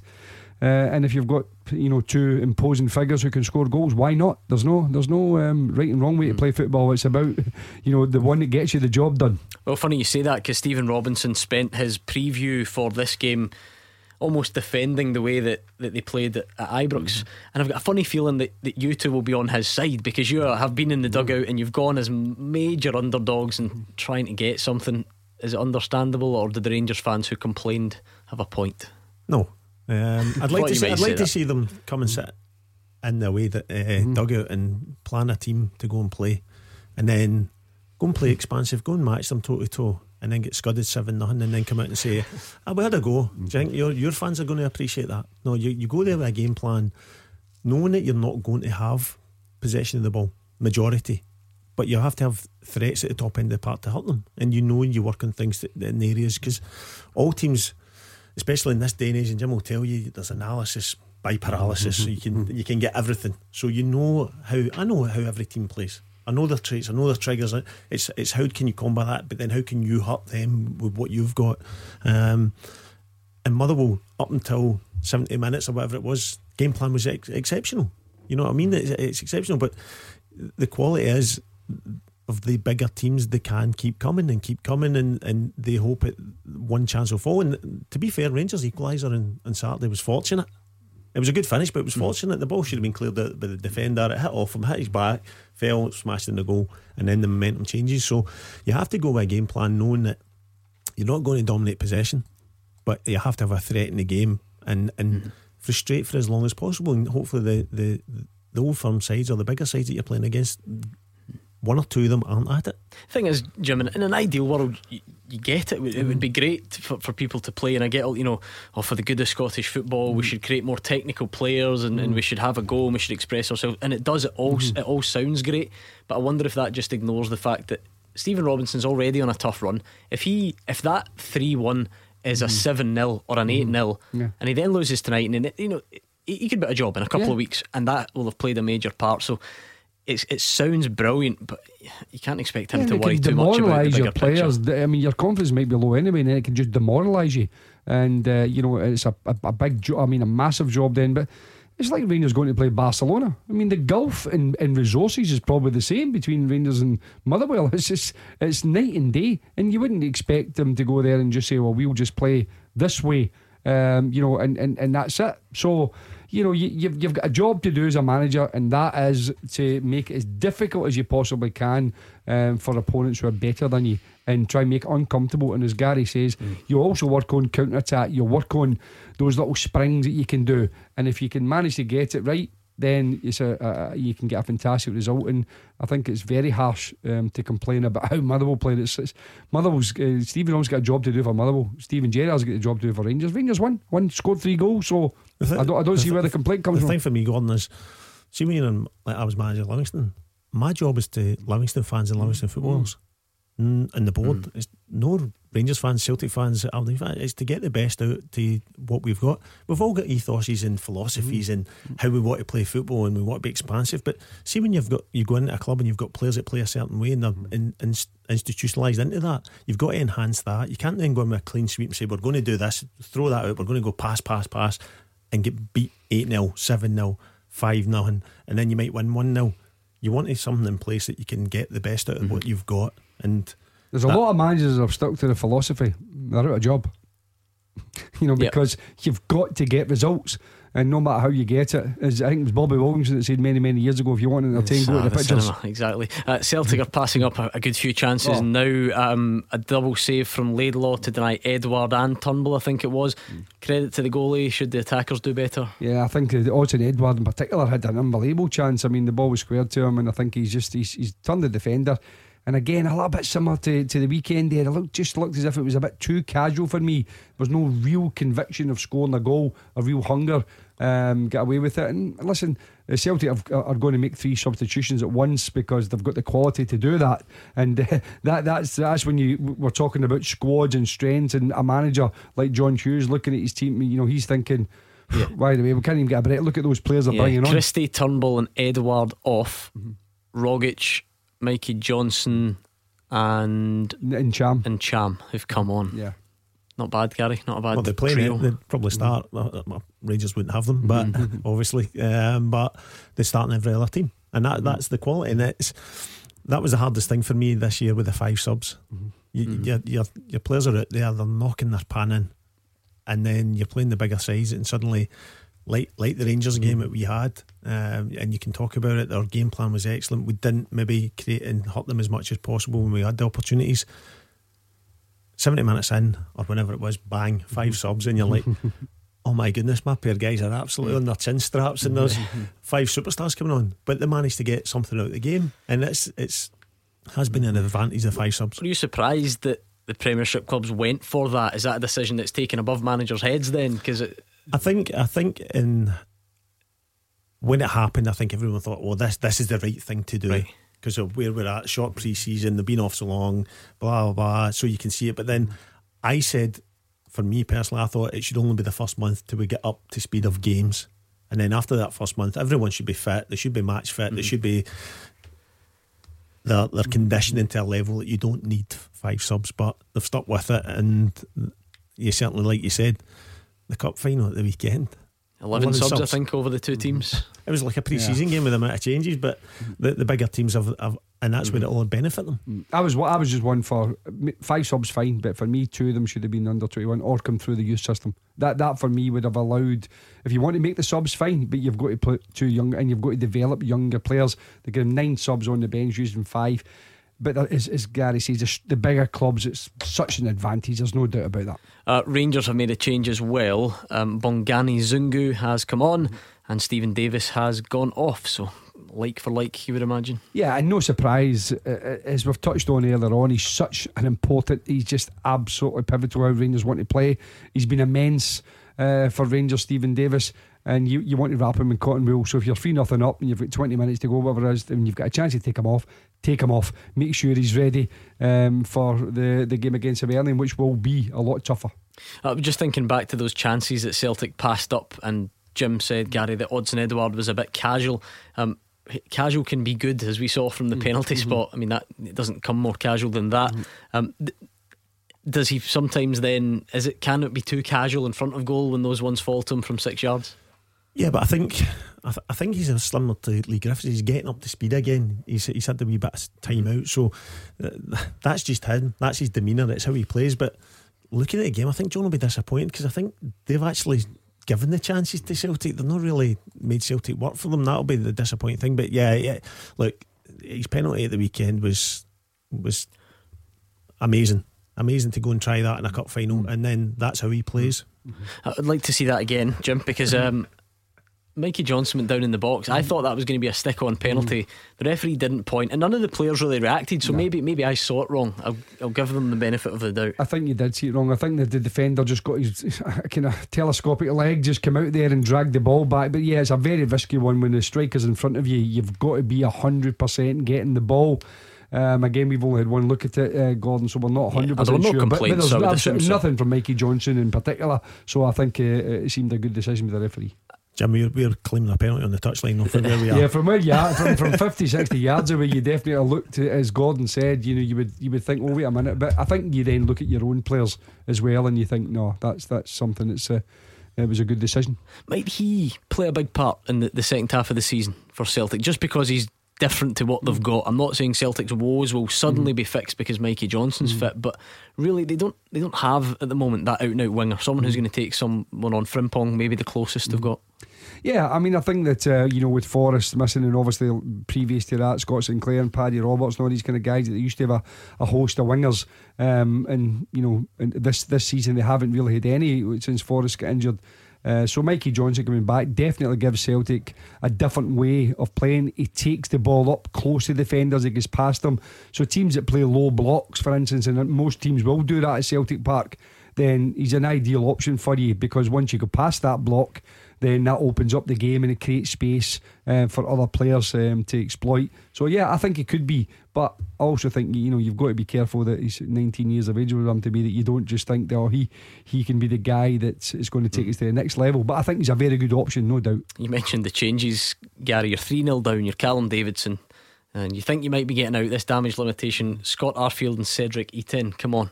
Uh, Ryan Kent and Ianis Hagi off. So there's the challenge. That's what we're saying. That's what we've talked on. It's it's helping the bigger teams. The but uh, even then, if they put three subs on of that quality, you're saying, oof, that's that's some kind of change. But um, Oh, red card in that game. Michael O'Halloran, former Rangers player, late and high on Borna Barisic.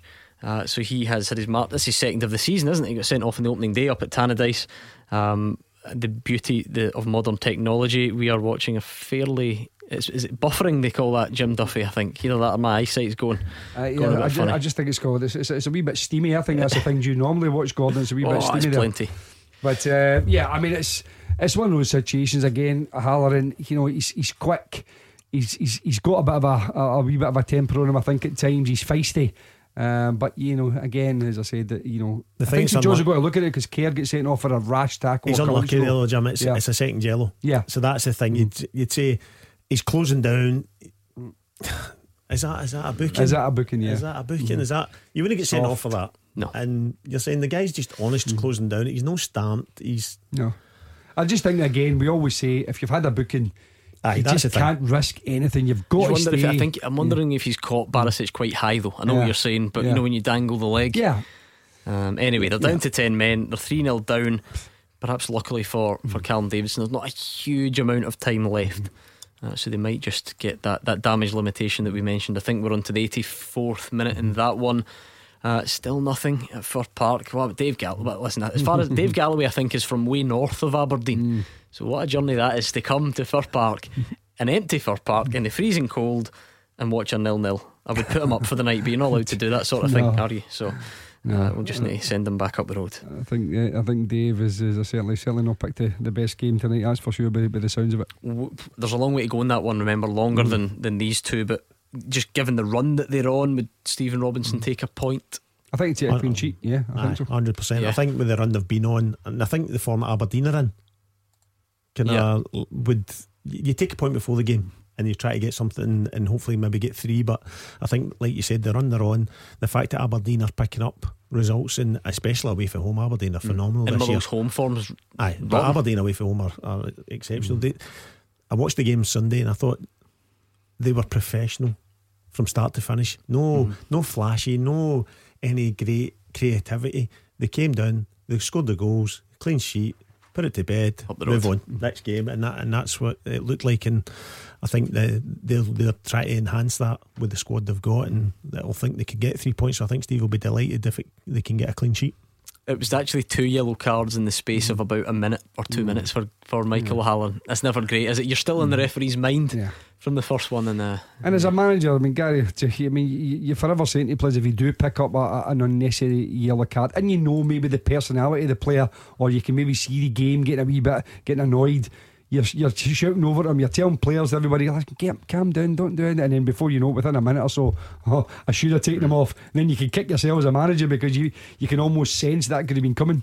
are you allowed to get cynical though? I mean, it's that time of the year. Mm. You guys will have seen this before. Is that bo- Oh, aye. Boxing Day off? Is that is that is that the potential? No, uh, to be fair, I think with the games and how many mm. games there are, I think you can't be too cynical these Right, days. okay. Whereas back in our day, I mm. think you, when you went one game to the next game, you thought, if I just get booked here and five, six bookings, I can miss the Christmas, the Christmas game. Wee and drinking then- Christmas night, Aye, and you're so I think it's it's a wee bit different because he'll be in training.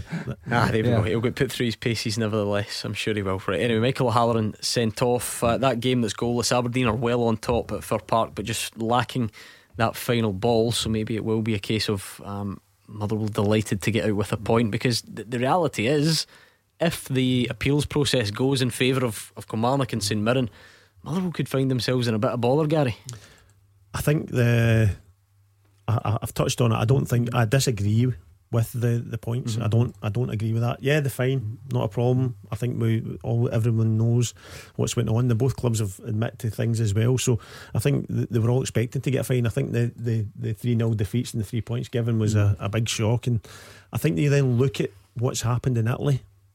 That's set a precedent now. They've of they've er Overturned shown- it. Aye, er they've overturned it, and now are, er, are we going to see that overturned? Because it'll have a massive impact on, like you said, Motherwell and obviously Hamilton as well, getting Yeah. their three points taken off if that Uh, happens. And St Mirren, who've gone on a great run mm. since. Granted, they're getting beat tonight, but they, they'll absolutely fancy winning those games, mm. perhaps more than they would have at the time. So, uh, yeah, we'll keep an eye on that one. Leigh Griffiths has done his work for the night, missed a couple, got his goal, 80 minutes in the legs, and now Albian Ajeti comes on.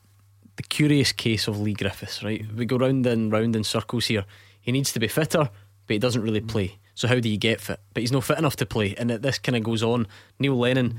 and him almost coming at it from both sides at the weekend. Neil Lennon said, "Oh, he's a rascal. He, he, he could be mm. fitter," and Leigh Griffiths said, "Well, you need to play me if you want me to get fit." So starts the game tonight. How beneficial will that be? Yeah, I think Leigh Griffiths had a bit a, a good point. You know, he's saying, listen, his general fitness is okay, but match sharpness, and particularly if a player like him, a striker who thrives in and around the box, I think you need those games. You need that. You know, you, you need that sense of uh, of getting those games under your belt and that that sh- that real spark. Uh, you know, but again, listen, he goes on to the weekend, he scores. He plays start tonight, he scores. He are a good couple of good chances. He's just such a threat. I mean, he scored well over hundred goals for Celtic. He's just um, a, you know a, a real threat, a real goal scorer. The the difficulty Celtic will have if I think he'll play the next couple of games because he's scoring. When it comes to Ibrox in a few if, uh, a couple of weeks time, it'll be interesting because then do you play with two strikers? Because Od- Odsonne Edouard's got to play because he always plays well against Rangers, or nearly always. So you would think he's a certainty, but would he go with two strikers? And, and sacrifice a hmm. midfield player. So there's a there's a there's a decision to be made there further down the line. But I think the next couple of games against Hamilton the weekend, for instance, I think I think he's an absolute certainty to start again. He could be like a new signing. Hmm. He could really could It be. was If like he the second half of last season, Ah, wasn't he? If Wasn't he he? if he gets a run of games and he gets his match, you're unfortunate. The pandemic's killed Mm. reserve football. Hmm. It's killed it. It's killed friendlies. It's killed games. So you're you're only really getting your match in league games and. Well, we know what Celtic struggles have been. So Andy's not been fit to, to get games now. He's he's got a chance. He's played eighty minutes. He's looked getting in positions. He could have had three goals, um, and that'll bode well for him. And like Jim says, he'll start against Hamilton. There's another hopefully ninety minutes. He gets a go- couple of goals, and then it only takes that click with strikers to get in the groove. And here the goals he scored is his record's phenomenal, and you trust him to get in the areas he will score. And maybe Ajeti has got, he's only got what seven or so minutes left now, but maybe he'll fancy it because he actually had a good goal scoring start to life at Celtic and then it just kind of tailed off and we've not seen much of him. Mm-hmm. Motherwell have made their first change. Devante Cole comes on to replace Callum Lang. Callum Lang, who opened the scoring at Ibrox, no such luck tonight, and son of Andy uh, comes on. Mm-hmm in his place. We're down to 10 men. St Mirren fans, I'm afraid Brandon Mason's been given a second yellow for a challenge on Martin Boyle. So a man down and a goal down. Uh, what else have we got? Uh, a bit of a, a, worry for Livy, but I think Jay Emmanuel-Thomas has come back on. He was limping uh, and he's back on. Gary, I need to thank you on behalf of everyone at Clyde One Super Scoreboard for signing him because we had great fun when we saw Jet on the back of the strip. It's, it's certainly cost you less money than putting Emmanuel yeah, Thomas on. It was, was it a financial decision? yeah, the wee kit man, Chev, he's, uh, he was buzzing and he said, Big man, what do you want? He's like, Jet. Mm-hmm. Wee Chev is in the Jim will tell you he was he was over the moon, but he was delighted. Nah, he's, it's another one who's he's got a great pedigree. He just needs similar to Griffiths, similar to Morelos, to, to, he's that kind of build and in these games he needs to get up to speed. He's not played for so long in this pre season, so we're chasing, Livy are chasing their tail. Right, um, look, I, I, was willing to bow to your expertise early on. I'm, I'm not having it now, right? Because now Christian mm. Doidge has been sent off, and Brandon Mason's been sent off, and Michael O'Halloran's been sent mm. off. If you're trying to tell me they're not trying to get Christmas yeah. night off I yeah. think you're at it. I think so. I think uh, you know before all this nonsense, uh, we can't call it nonsense, but you know before the and he, the by the way, sorry, he's two in two minutes as well. I'm, j- I'm, just thinking a lot. A lot of players used to have a wee mini holiday, you Aye. know, and managers sometimes used to say, "I oh, could just wait my way because it get rid of them." So have a wee three four break, but they can't have that now either. So yeah, I, I you know I think it's I don't know what's in. Something's in the, the early early Christmas pudding has has obviously got them all a wee bit upset tonight. Mm, yeah, absolutely, a bit of a big miss for. Um, mm-hmm. Morelos Ooh, how's about this for late drama? We've got one of these. Goal flashes with Thompson's personal injury solicitors. And it's for Livingston. 90th minute. Josh Mullin with the goal. Mm. He's rescued a point by the looks of it in South Lanarkshire. Great goal uh, for Livy. I think it was a free kick. Yeah, it was a foul on Pittman. Curled free kick right into the top corner. Uh, so, what a result, or what an end to that game for Livingston. It's full time in Perth. Let's get the story of St Johnstone Rangers with Andrew McLean. St Johnstone nil, Rangers three, the full time score at McDiarmid Park, and Steven Gerrard's men win their 11th straight Premiership match. They'd been comfortable in the early stages of the game and got their opener 24 minutes in. Ianis Hagi with the original shot from the edge of the box. It was parried away by Zander Clark, but there was the informed Kemar Roofe to pounce in the six yard box to tap that, that one home for 1 0. Then six minutes later, they doubled their lead. Joe Aribo driving towards the box. Glenn Kamara was on the run. He found him with a nice weighted pass, and Glenn Kamara with the finish with the outside of his boot into the bottom corner for 2 0. Right after half time, they put the game beyond all doubt. Kamara's powerful effort was saved by Zander Clark, but Ianis Hagi fired the rebound goal was. It looks as if the rebound went in between Zander Clark's legs and ended up in the back of the net. Johnstone's best chance came moments later. Stevie May was sent through into the box. His low effort was goal bound, but Allan McGregor pulled off a good save. The rest of the match fairly routine before Michael O'Halloran found himself in the referee's book twice in the space of a minute and down the tunnel early for him. The Ibrox side leave Perth with all three points. The full time score at McDiarmid Park. St Johnstone nil, Rangers three. Right, blame the sleepless nights. That's of course 2 0 to Livingston. It's not an equaliser. It's 2 0 to Livy. Do you know what's even worse about that? Just to, because I don't mind holding my hands up clearly. Mm-hmm. Actually, I'm, I'm, I'm reading the bit that says 2 0. Like, uh, no excuse. It's there we go. Nights, That's it. That's it. They're, they're, they're it. You're, you're, you're in a kind of different mode now. You know. I think so. I managed a couple hours last night, so we'll see what tonight oh, don't has you start because You, you've got the easy job. Come on. I know. You, listen, you two have been there before. I'm, I'm, talking to experience here. So my apologies. Goodness knows what on earth I'm on about. Hamilton Accies nil, Livy two. They've won it late on. Josh Mullin with the free kick. Great result. Gary. Phenomenal. Um, Is that five in a row? Aye. Baby, what a decision that was for him to leave, wasn't it? Aye. Unbelievable. No, delighted for them because it's it's always been a tough place. Mm-hmm. Tough, and Jim will tell you, it is a tough place to go, but to go there, get a clean sheet, score two goals, um, keeps the momentum going into this period when they've They've got a, mm. a run of games that they'll be. Hamilton is one of these sides, and they got they got to Ross County one two nothing, and, and then you think, well, what a chance! You're at home to Livingston. And then you go and lose. But Livingston, yeah, what, what a run they're on. Unbelievable run. How have you looked at it in, since leaving Gary? Because obviously David Martindale's has got the job. You worked very closely with him.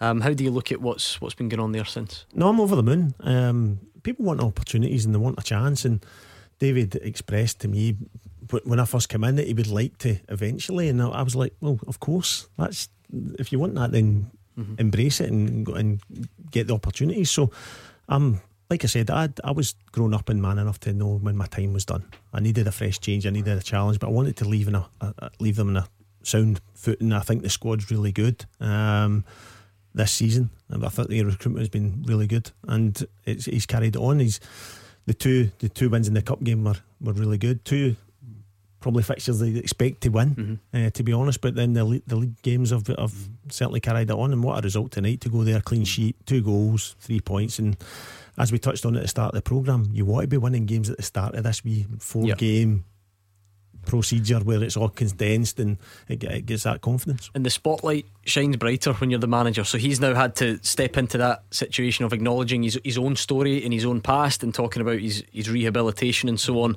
Um, I, I, take it that's something he, he always knew would be would be around the corner if, if the big the big job came. So yeah, it's like the, the good thing for Davy and, and he's embraced it and he's not trying to shy away and say, "Oh, it happened years ago. Let's not talk about mm-hmm. it." He's, he's opened himself up to it and he wants people to know about it because there is some people who don't know about it. So, uh, fair play to him, but. Look, we all deserve a second chance. We've all done certain things in our lives that we're not happy about. His is major, probably the major thing, um, but he certainly deserves an opportunity. And like you said, he's now above the parapet. So yeah there'll be a time when it doesn't go as well and you have to face it up. But I'm, I, I wish him all the best. Maybe 90 seconds or so left at Celtic Park just to reflect again, Jim, on that victory for Rangers. There's a long way to go still, but it's now Christmas. They'll be top at Christmas with that 16 point gap, unbeaten in the league, hardly conceded. It's a nice chapter. It's a nice um, sort of juncture to get to. Gordon, it's uh, a fantastic result, three nothing, another clean sheet. I mean, you just, it's, it's just incredible record this year. Uh, Rangers with the, the clean sheets, and again a good spread of goals as you mentioned, Roofe Kamara and Hagi. So uh, you know that that is it's just you know.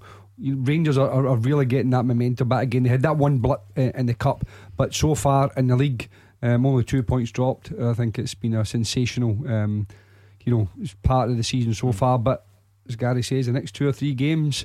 Uh, it could all change, so they've got to keep that going. But outstanding result tonight. Yeah, they certainly look like it, Gary, don't they? Particularly the clean sheets.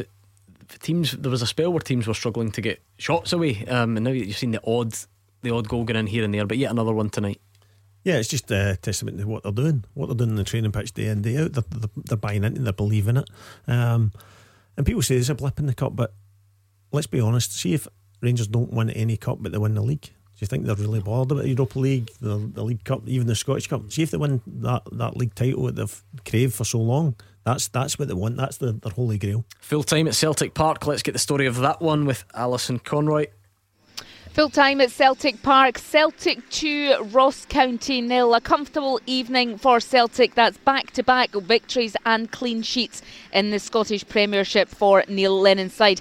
David Turnbull gave them the lead after 24 minutes. Jeremy Frimpong found him and he fired in from 10 yards. Stephen Kelly then had a shot easily saved by Conor Hazard at the other end before Odsonne Edouard's low shot was saved by Ross Laidlaw and Kristoffer Ajer put the ball just past from David Turnbull's free kick into the second half, and Celtic had all the chances. Leigh Griffiths' shot was deflected past the post before he made it 2 0 in the 62nd minute, heading in from Ryan Christie's cross. Odsonne Edouard then had a chance for three, but he fired it straight at county keeper Ross Laidlaw. Then Olivier Ntcham had a shot saved late on. So a comfortable evening for Celtic, and all three points it finished Celtic 2, Ross County nil. How would you describe that one, Jim? Yeah, I think as Allison said, it was a comfortable win. I mean, Conor Hazard had very, very little to do, a couple of little comfortable saves, but no more than that. And he'll be obviously really pleased about that. Is again getting a clean sheet, and I think Neil Lennon will be as every bit as pleased with the fact that it's, uh, you know they were quite quite solid at the back. Um, and again, you know, the, the, the, goals were good goals. David Turnbull continuing good mm-hmm. form, and Leigh Griffiths doing what Leigh Griffiths does, which is uh, being at the right place at the right time. So, yeah, I think it was a, a really good, solid professional. Not brilliant, but on the back of the celebrations after the cup final, I'm sure Neil Lennon will have taken that all night long. Uh, very interesting night of football. Celtic have beaten Ross County by two goals to nil. It's also full time. Hamilton nil, Livingston two. I'll just repeat that. I'll get it right this time. Hamilton nil, Livingston two. Hibs one, St Mirren nil. A tenth league win of the season for Jack Ross's side. It was Kevin Nisbet again, the main man in front of goal, scored early on, and they held on for the victory. Nearly a goal for Motherwell there. Liam Polworth with a shot blocked. Ten minutes to go there, and it remains Motherwell nil. Aberdeen nil, and we're a bit further behind, just approaching 70 minutes between Dundee United and Kilmarnock. And in that one, it is Dundee United 2, Kilmarnock nil. But good night of football so far, Gary. Ah, it's bit of been life left. It's been uh, kind of entertaining. There's Unless goals in you're the Dave games. Galloway. Aye, there's still time.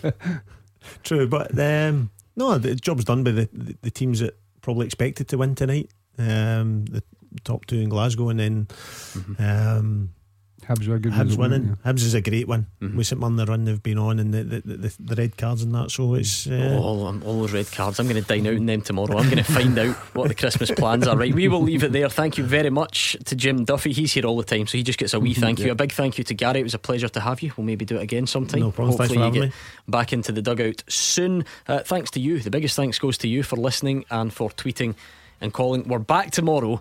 And we're hoping you're going to join us for this. So, the first hour of the show, as always, we'll take calls, we'll reflect on the big talking points from tonight. Then the main event, second hour of tomorrow, the Christmas quiz. DL against Wilson. I mean, seriously, we're talking Christmas jumpers, Santa hats, those two up against each other, and you can join in as well. That'll be good fun. So, the Christmas quiz coming up tomorrow. We'll speak to you then, and Callum Gallagher will look after you in the meantime.